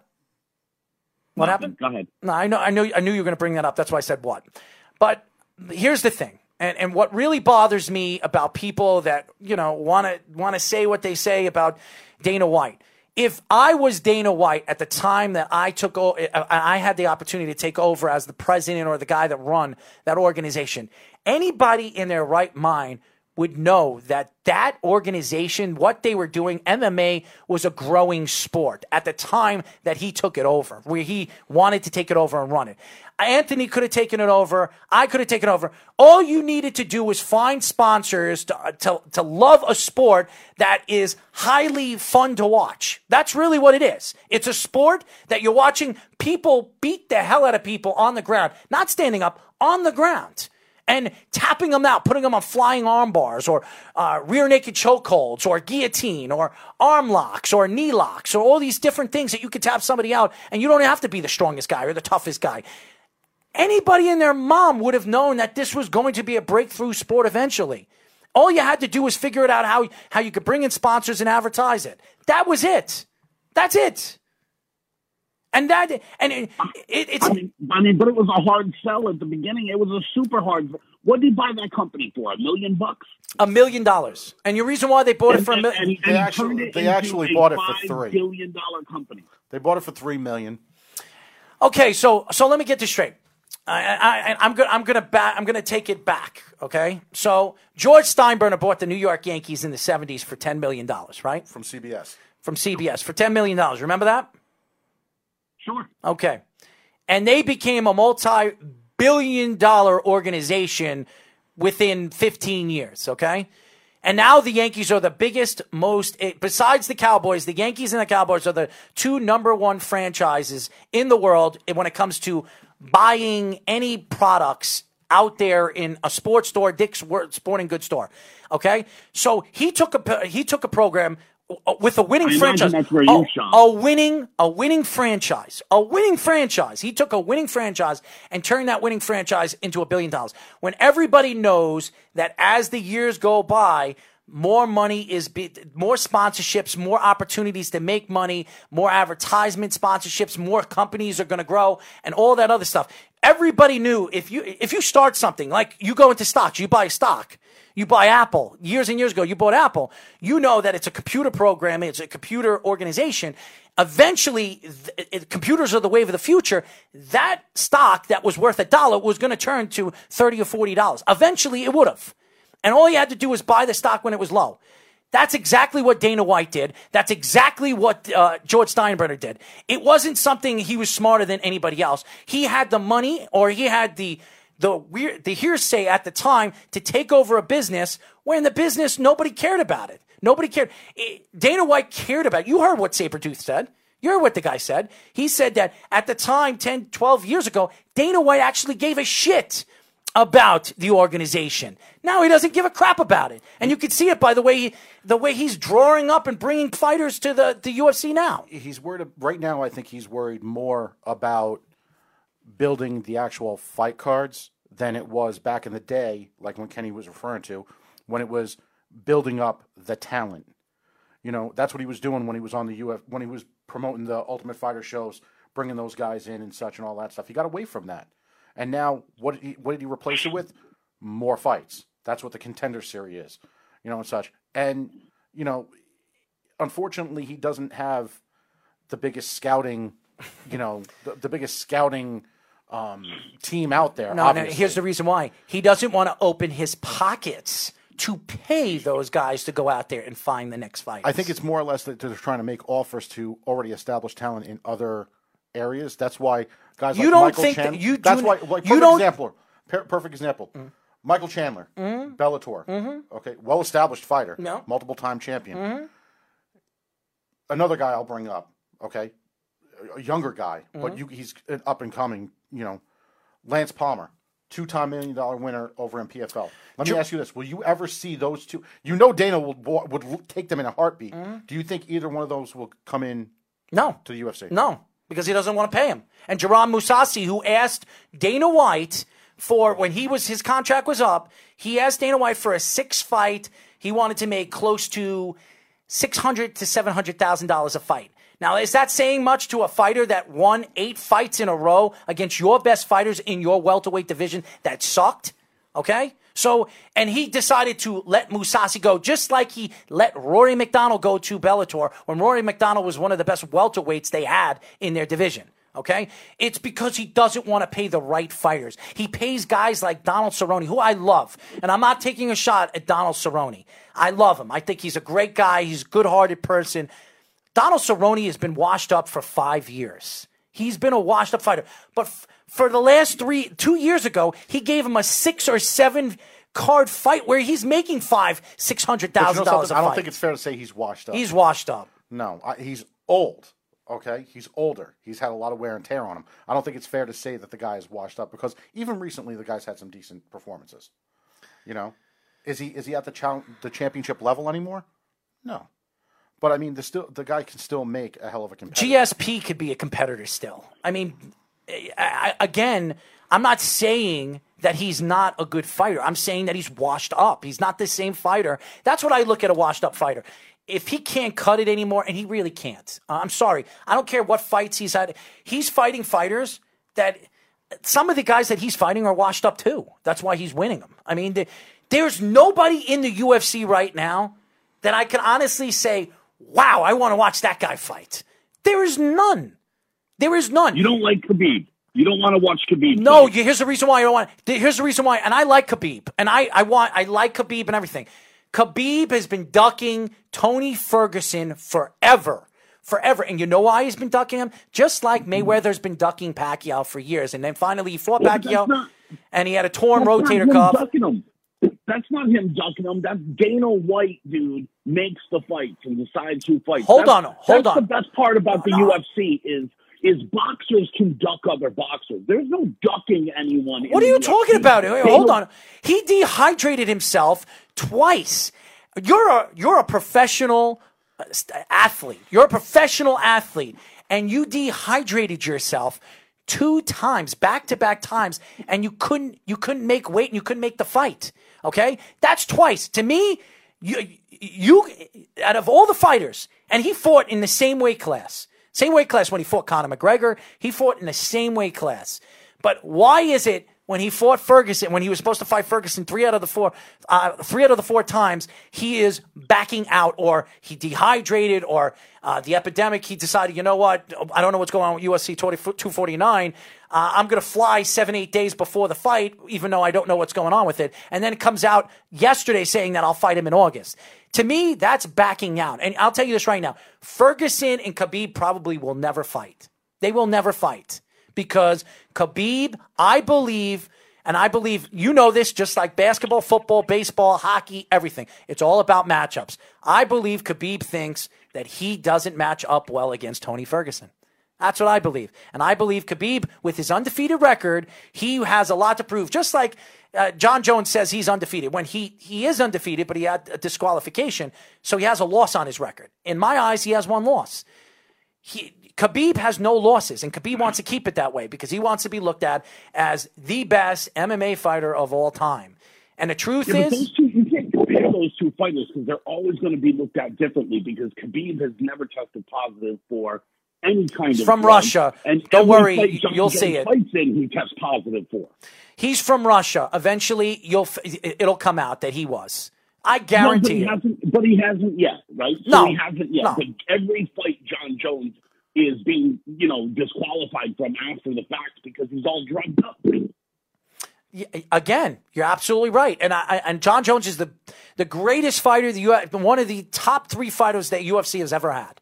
He has, he's been dominant that long, but he's been caught doing steroids twice. And, and I said, I, I would, to me, in every single sport, and I've said this on this show, I've said it on all my shows, I think in the only two sports that steroids should not be used in is M M A and boxing. Those are the only two sports. Every other sport, steroids are used to heal. Steroids are used to get stronger. That's fine. It doesn't make you see the ball better. It, it might make you hit the ball harder. It might make you hit the puck harder, but it's not going to make all you, you... All you have to say is Jose Canseco to prove that fact. Yeah. Wrong. But no, no, you're absolutely right. It gives you a... Being stronger in any one of the combat sports gives you a competitive advantage. Absolutely does. And and, and as far as drugs are concerned and the driving skills that this guy has, uh, well, he shouldn't be driving and somebody should be watching him. One guy you never bring up and one guy we never bring up because he's so low-key and so under the radar as a really premier fighter, a really good fighter. Maybe it's because they don't market him nearly enough because the guy is, is a very good and very good boxer. Stipe. Oh, I know Miocic. Stipe, yes, yes. Stipe is a very good fighter. I don't believe that. Now, as you said with Mousasi, mm-hmm. as you said with a lot of these guys like mm-hmm. Demetrius, I would it surprise you if you see Stipe go down that road of the U F C misusing him? No. And then you see him going somewhere else and just building off. And we're talking about a guy who not only, yeah, he, he lost to Cormier, but what happened? He legitimately, he legitimately came back and came back and won that following fight. Mm-hmm. A lot of times you don't see that. You'll see somebody lose, they lose the belt, whatever, and then you see you, everybody wants the matchups. Was he on a bad day, good day, this, that? There's always some. He was the only guy that I could say legitimately redeemed himself after a loss. And we're not talking about a guy who had an upset against a poke. Cormier beat the hell out of him. Mm-hmm. You know, finished him, and then he came back in uh, probably one of the best comebacks in that fight. Mm-hmm. You know, especially with the work not to the body, especially with the work to the body that he did mm-hmm. in a way that you know it's not the most popular. It's probably looks at boring. He ended. He, he ended, beat him. He beat him on the body. He ended Daniel Cormier's career because after that, Daniel Cormier never fought again, and and I don't think he ever is going to fight again. So. Uh, What bothers me, and, and, and Jeff, you're absolutely right. I, I'm not saying Khabib isn't a great fighter. He is. But he has to fight fighters, better fighters, for me to say, well, he's one of the greatest. Go look at Anderson Silva's in, in the top uh, the top of his career, the nine years where he didn't lose a fight. Go look at the fighters he beat. Go look at them. They were all top fighters in his division. But not, but not all of that is Khabib's fault because Dana White is the one that makes the fights. Yeah, but he picks the fight. Dana White goes to him and says, do you want to fight this guy? You're telling me? You're honestly going to tell me after four fights and now three out of the four, he backed out of them or he dehydrated or everything. You're telling me he didn't, he's not backing out because he's afraid of Tony Ferguson? He's absolutely afraid of Tony Ferguson. And, and Jeff, I, I understand exactly what you're saying. I understand the, the point that you're making. you know, it is true. Dana White makes the fight. Absolutely. Dana White's the one who presents it. Absolutely, you're absolutely right. But Dana White made this fight too. And he jumped on that plane. Mm-hmm. Just like he made the other fights that may have been a lot weaker opponents, and Dana White made those. Dana White wants this fight to happen too. Uncle Dana wants his money. And unfortunately, like we said earlier, Khabib, with all of these concerns that he had for his family, he didn't... If I'm concerned, you we've we've said about how he feels about his family. Why wasn't he concerned I mean? two months ago when it came out? You're you're worried about your family. I'm worried about my daughter in Jersey or something. I hear this, I'm running. Now, is he jumping? No, he waited how many weeks before he jumped on? Eight it days before it, the fight. I'm not saying his concerns aren't aren't legitimate in his head of why he's doing it, but the way he did it makes everybody come along with a raised eyebrow. That's all it comes down to. And unfortunately, like you said, yeah, you're right. Dana White makes all these matchups that, you know, weren't proven fighters or whatever you want to call established fighters that he beat.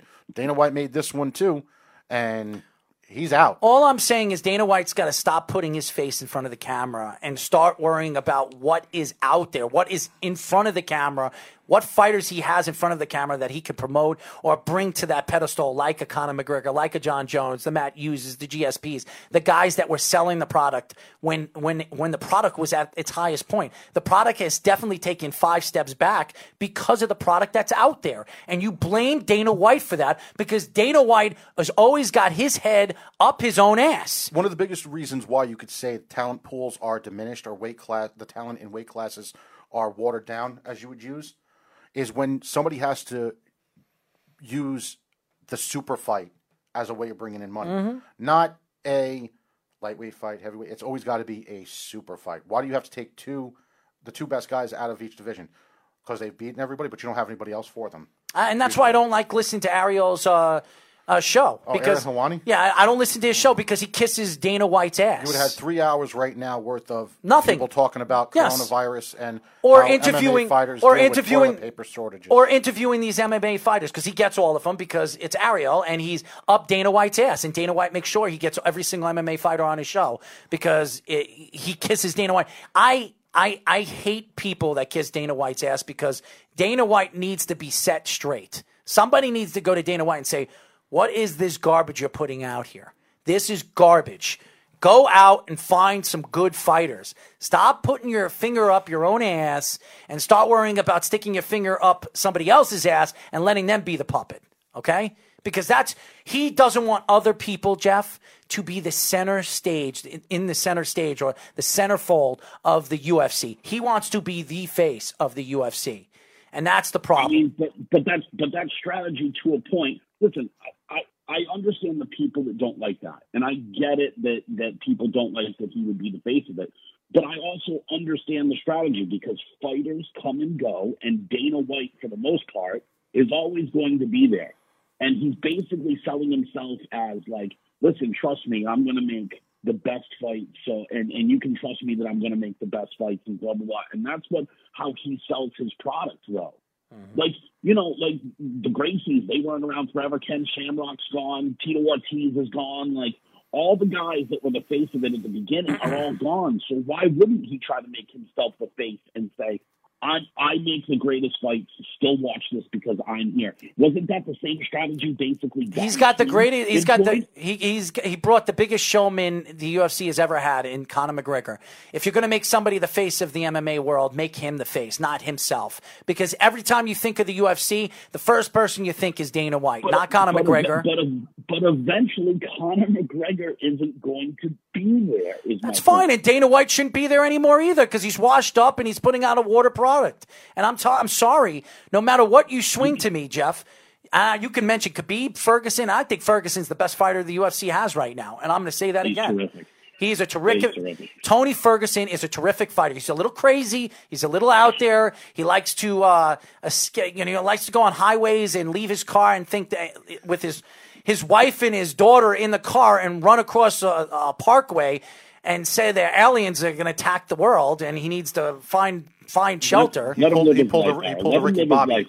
Stop judging him. I, I mean, he's crazy, he dude. A, he pulled a Ricky Bobby on the highway. He is a crazy man. But uh, besides that, the guy is a sensational fighter. And the fact that he doesn't get his play in the U F C is because Dana White don't like him. Dana White does not like him. He likes Khabib. He likes Ferguson because they kiss his ass. That's the truth. And he makes their money. And the, and guys like Tony Ferguson and... Uh, Dana White's stuck in a situation where he has to have those two fights. Mm-hmm. Because he, anything other to bring McGregor in mm-hmm. looks exactly what it looks like. Mm-hmm. Like he's favoring McGregor. Well, There's no, no justifiable way of doing Ma it. Masvidal, Masvidal should be another but, guy. But Masvidal, other take it, take him back two fights. He wasn't. You would think that he could catch bullets with his teeth, with all this mystique. You know what I mean? What's the guy's record? Something like eighteen and twelve. I don't care about records because you know this. It, it's not about the record. It really isn't. No, but let's be real. We've seen. We've if you seen... want to say, if you want to say that this guy is so. I didn't you say know, he was so good. B M F. I'm not I, saying you. I'm speaking no. general. Mm-hmm. But that because that's what they're leading to. Mm-hmm. I mean, come on. They had a, a belt made, a novelty belt made. You had Dwayne Johnson come in with it. Yeah. All right. You he he was given the fight by the doctor. That's what I'm saying on that one. The doctor stopped the fight. Do I think it should have been stopped? Hell no. That doctor's synonymous with stopping fights early. And as we all know, Diaz comes on later in fights, championship rounds, mm-hmm. which Masvidal has never even touched a five-round fight like Diaz has. Diaz shouldn't even be allowed to fight anymore. How's that? Who? He said Diaz should, Diaz. Not be, yeah, should not be fighting anymore. Isn't that the kid from Jersey? No, no, no, no, no, no. Nate Diaz. I, Nate Diaz from Stockton, you know. Nate Diaz. Nate Diaz. Who's, yeah. the, who's the kid from Jersey that keeps getting his ass kicked? Frankie Edgar? Frankie Edgar. I'm sorry. He hasn't. I screwed up he's Frankie retired. With, with yeah, he just retired, Frankie. He's retired. He hasn't had a fight in probably like twenty years. Yeah, and years. Frankie's a three-time champion. So it. it I mean, B- great. B- his, his brain Penn. is gone through by now. Beat P J Penn twice, mm-hmm. decisively. And, and yeah, he beat P J Penn at the top of his B J Penn's game. Yeah, but no one's saying he wasn't a good fighter. I'm saying, you know, his brain's dog food. They shouldn't allow that dude to fight. I I screwed that up. I, all I, of I our brains are dog food. Well, I, I first of all, I'm a very good friend. I'm I'm a very good friend of Frankie Edgar, so I'm not, I would never talk bad about him. I, I he's one of the nicest dudes I've ever met. Um, I'm not talking bad about him. I'm no, no, no, no, no. I'm, I'm his, saying with his, with his long-term health. I would never say anything bad about uh, somebody that I, I, I know personally and is respected. Uh, but I will say this: I, I I've seen fighters come and I've seen fighters go. Frankie Edgar Edgar has one of the biggest hearts. And all the stuff and all the tries, all, all the trials and tribulations that guy had to go through to get to the U F C. M T V did a whole thing on him uh, when, true when life. yeah, true life, true life on, on him. M M A fighter. It is unbelievable how far he has gotten. How many people have pushed him out the door? He's too small. He's too this. He's too that. He's not a good stand-up fighter. He became one of the best stand-up fighters in his weight class at one fifty-five. He became a champion at, at, at the prime of his career against fighters that he had no ch- people said he had no chance against. So I, I guys like Frankie Edgar, those are warriors, and and the U F C don't have those guys anymore. There are no warriors anymore in the U F C. They're all peewees. That's what they are. They're all what I said when when when Sabretooth was on. They're all pussies. That's what they are. It's all about. It's all a showman. I want to get in front of the camera. I want to be the guy, and that's the whole point. That's it. That's all Pretty in all. Strong words coming from you. Oh, and I'll, I'll say right to their f- listen. I'll say it to your face, and I'll say it to right to their face in person. I've got my own thoughts to what I think and what I watch with M M A, and I know a little bit about. I fought, and I was a boxer, and I understand what it what it takes. You couldn't box oranges, really. Any day you want to box me, buddy. Any day you want to box me. I don't care how much, how heavy you are. Any day you want to box. Oh. I tell you what, oh. you wouldn't last a round with me. And I'm out of shape. Dude. You wouldn't last a round with me. Oh, God. You're you're so tough. Oh, I'm not being it's, tough. It's unbelievable. I'm just telling you the truth. Any day, we'll go one round, because I don't think you're going to go past a round with me, but not just me. Um, you'll get tired. So, and you I think I could make it three, three minutes? Uh, we'll, we'll do five-minute rounds. We'll do a five-minute round because we're only going to do well, three. Not, well, well, no, we're going to do. Boxing, well, we're, we'll do. We'll box. We'll box three rounds, five minutes. You're not going past. Not boxing, is it? You want to do a three round? You want to do three minutes? You're not going to go past a, a minute fifty. You're not going to go past with me. If you want to do that, any day you want to do it. Any day you want to do it. And I'm out of shape. If you need a ref, I might know a guy. Yeah. I'll have you as a ref. What, Captain Lou Albano there is going to ref it? Hey, listen, buddy. My fat ass will break you in half with my freaking pinky, buddy. Okay?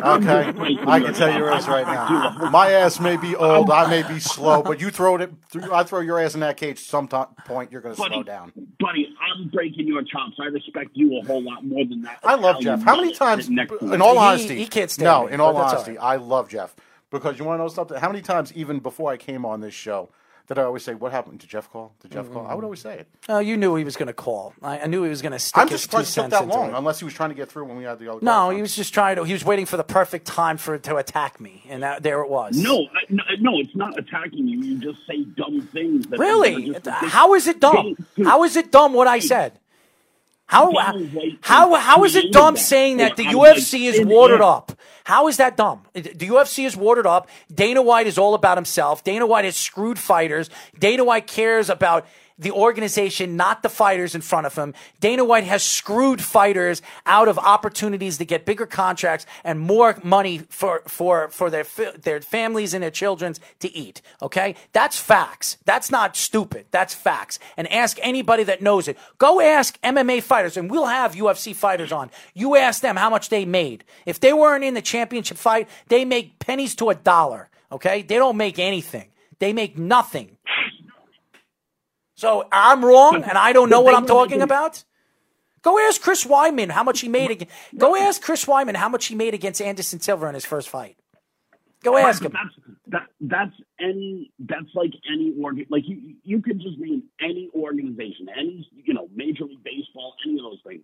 When those things were created, salaries were super low. You have to build the product, and that's what Dana White did. So, yeah, the guys in the beginning definitely didn't make any So money. Let me ask you a question. Let me ask you a question. Is what it is. So let me but ask you a question. Uh, we got to go. Millionaire. Well, we we could we got to go, but I want to ask you one question, and you, you can answer my answer this question. Out of the last five years, every single pay-per-view has made between one hundred eighty and two hundred million dollars. Where does that money go? Most of it, yeah, most of it goes into Dana White's pockets and the owners. I rest my case. I rest my case. I rest my case. The guy is a greedy son of a bitch, okay? That's what he is. He's a greedy S O B. But it's a but it's a business. Someone just paid five billion dollars for that business. They want to get their money back. They're not doing it for charity. It's a business.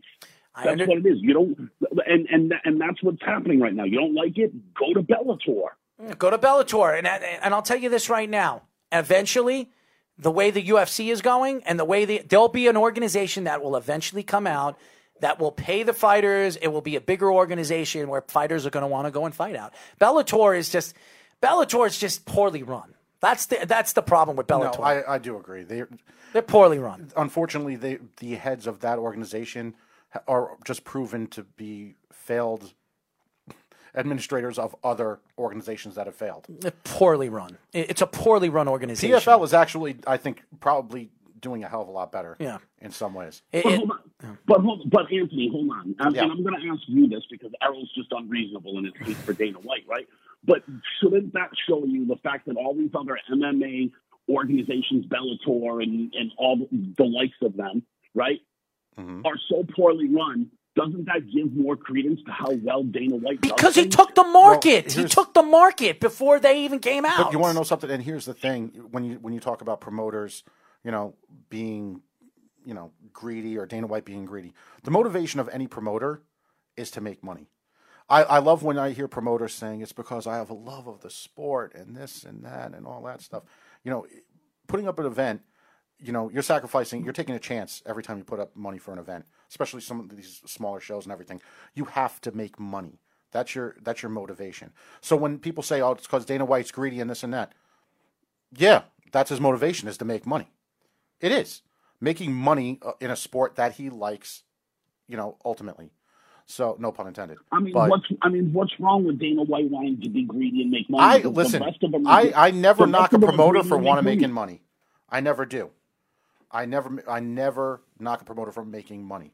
I just don't like when promoters turn around and aren't honest about the fact, hey, listen, I want to make money. Instead, they turn around, well, we're trying to, I, I want to put my mark on the sport and all this. I don't care about the money. A promoter saying, I don't care about money is the most absurd thing I've oh, ever heard in my entire life.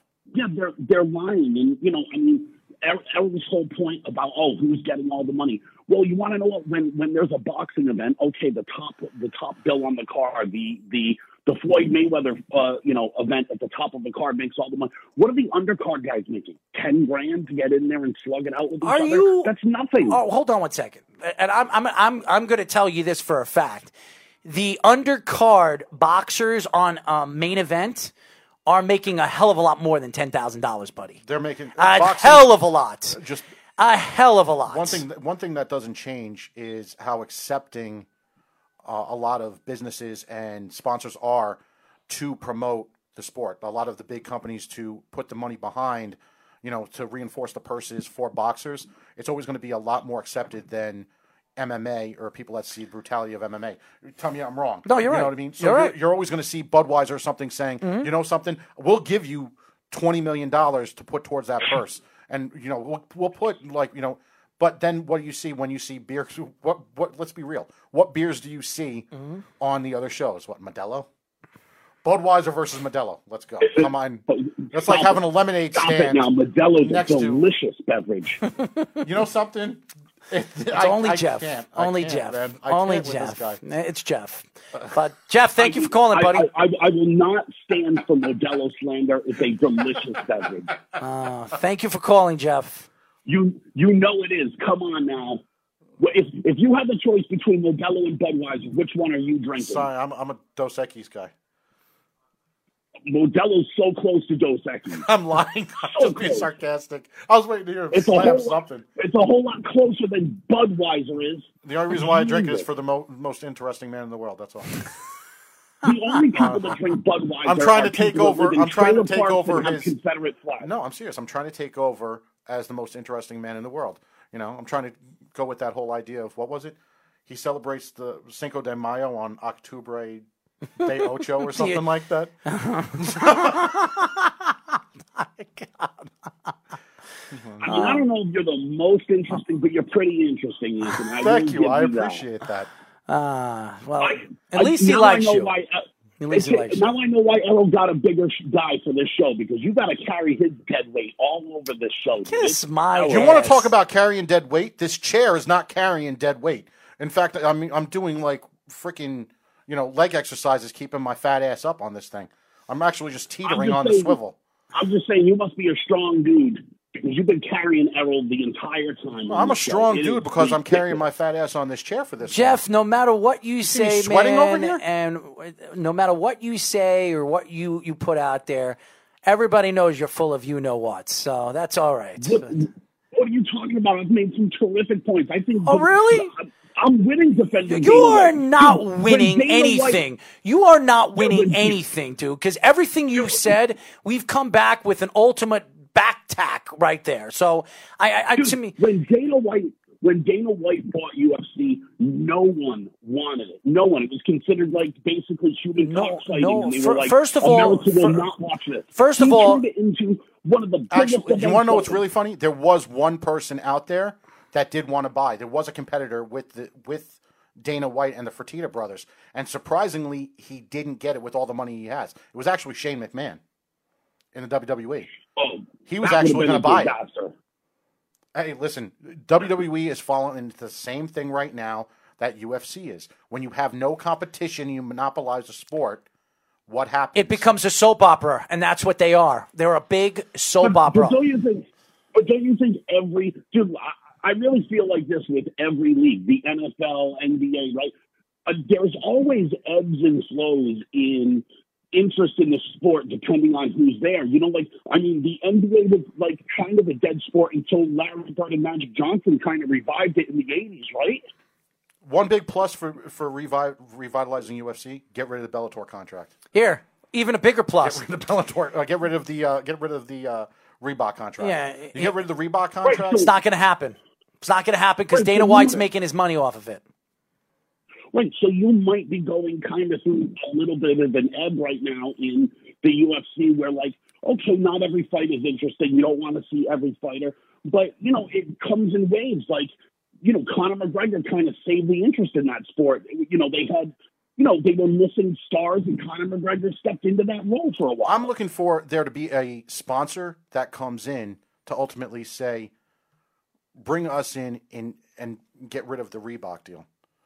Until that happens, until they can basically compensate for that Reebok deal, when you take away the fighters' independent, you know, right to make their own money, like these other organizations, that's why you're not going to see a lot of fights and a lot of matchups that a lot of people would like to see. That's why you're not going to see Michael Chandler there. That's why you're not going to see guys like, you know, Lance Palmer there or Andre Harrison. Andre, Andre Harrison is a good fighter. He's a great fighter. He should have been there a long time ago, but I don't blame him for staying in the P F L because mm-hmm. when you think about it, the tournament style that they have, winning a million-dollar check right off the bat, and on top of that, I can make my own money mm-hmm. outside with nobody saying anything, mm-hmm. and I could sell whatever the hell I want endorsement-wise, and nobody could raise an eyebrow to nothing.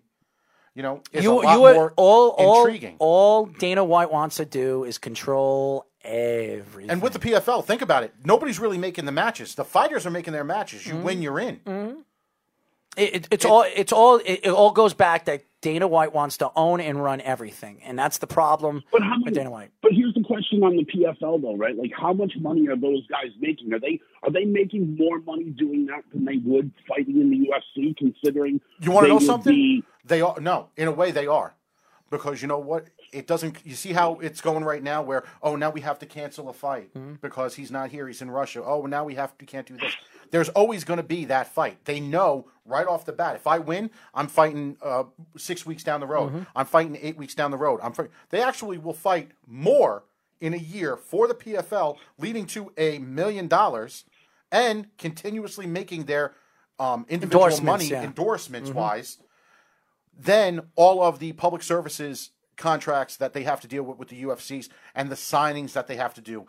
And, you know, the appearances but, that we all forget that they have to do where how much more money are they really seeing for those? It's built into the contract.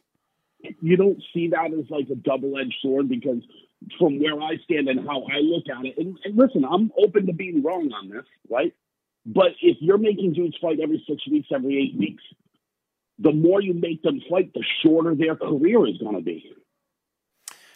To, like, a, to an extent, I understand what you're so saying. Prevalent, no, no. I understand what you're saying. No, no, no. I absolutely understand what you're saying. I'm not trying to cut you off. But in in a way, these guys, is it a double-edged sword? In a way, it is. But when you think about it, you, and I'm using Lance Palmer's name again because he is a multiple tournament champion. Mm-hmm. Okay? So right off the bat, he's got, I think he's like ten and oh. But in a tournament style, won a few million dollars already outside of the U F C, which, let's be real, a lot of guys are not making more than a million dollars outside of the U F C. So now if he gets presented with the Dana White offer, he could literally turn around and say he can write his own ticket. He's building up his resume as a competitor mm-hmm. the same way Michael Chandler would. And in some ways, Demetrius Johnson is and, now. And and the same way Conor McGregor did. I mean, look at where Conor... When he was in Cage Wars, yeah. he was a multiple mm-hmm. simultaneous champion, mm-hmm. had two belts, two divisions, the same way he did over here, mm-hmm. and he did it over there when he was, what, sixteen? Mm-hmm. seventeen? A- on welfare. On welfare. As a pl- as an apprentice plumber. Mm-hmm. He wasn't even a plumber. He was an apprentice plumber. On welfare. And had nothing. He had nothing. And now he's a multimillionaire. Um, he's worth... I think he's worth one hundred sixty-two million dollars. Mm-hmm. So... That, that tells you, you know, and I'm not taking away the business side of Conor McGregor. You can never take away no. the business side of that guy. The guy um, knows how to make it. Don't be surprised. Yeah, but here's the thing. Proper number twelve, do not be surprised at some point he will buy a position in one of those offices at the U F C when it's all said and done. I doubt it. That I will not believe. It, I will not believe that. I'm not saying how much of an the, impact how many, it would have. How many years How many years it. is he trying to get stock in, in the U F C and, and Dana White told him to go fly kite? There's no way he's going to be I, – there's no way. Dana White will not allow it. As much as he loves him, it'll never happen. Jeff, thank you, my friend. Always always a pleasure to listen to the ramblings of a madman, Errol. Good for you. Thank you.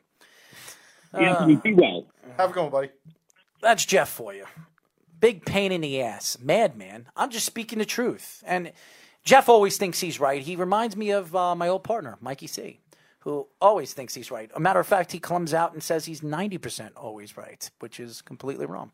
Well, we went over almost an hour and a half of our show, but you want to know something? It was a good show. Time flies when you're having fun. Yeah, it is. Uh, we had a really good show. I mean, some of the intake uh, and some of the, the different stuff we got into, I mean, it was it was a good show. And I, I want to thank Ryan Castro for joining us.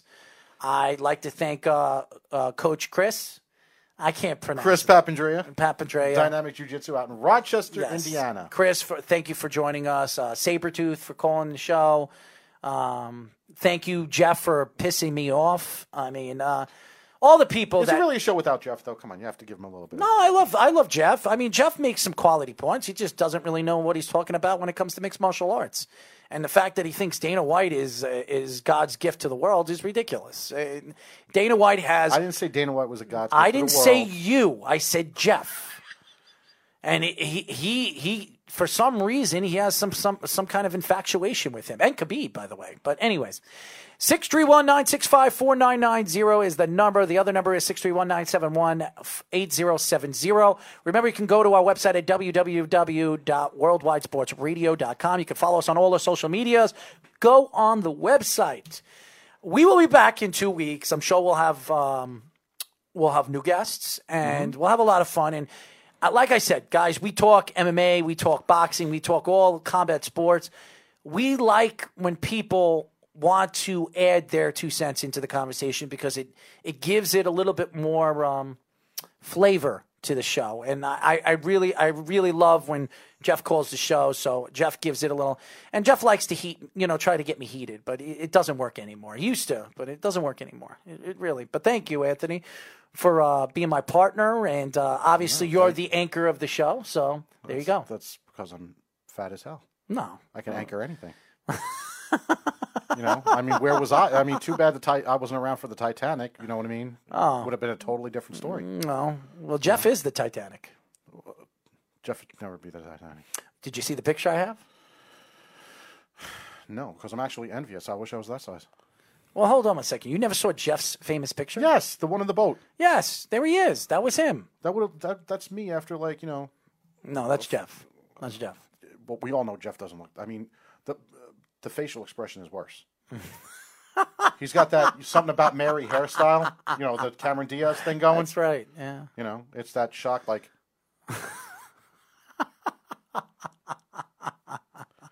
Well, that's it for Caged in M M A.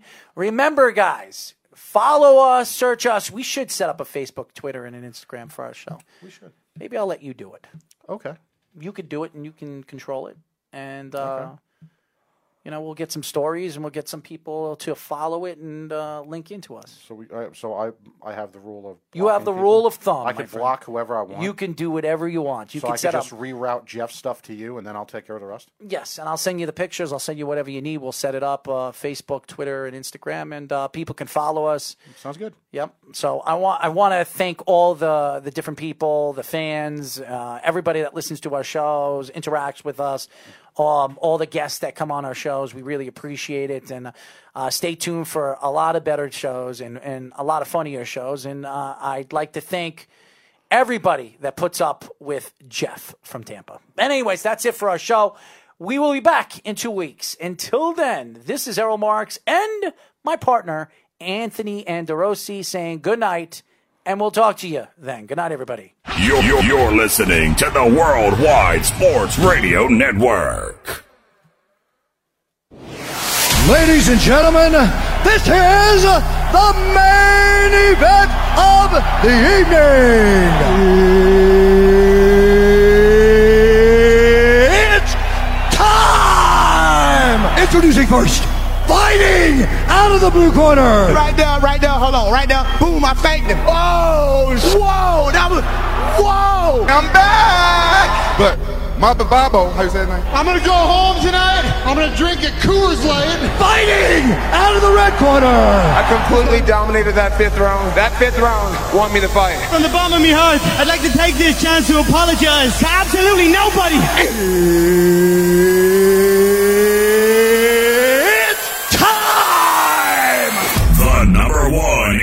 Show in America. Caged in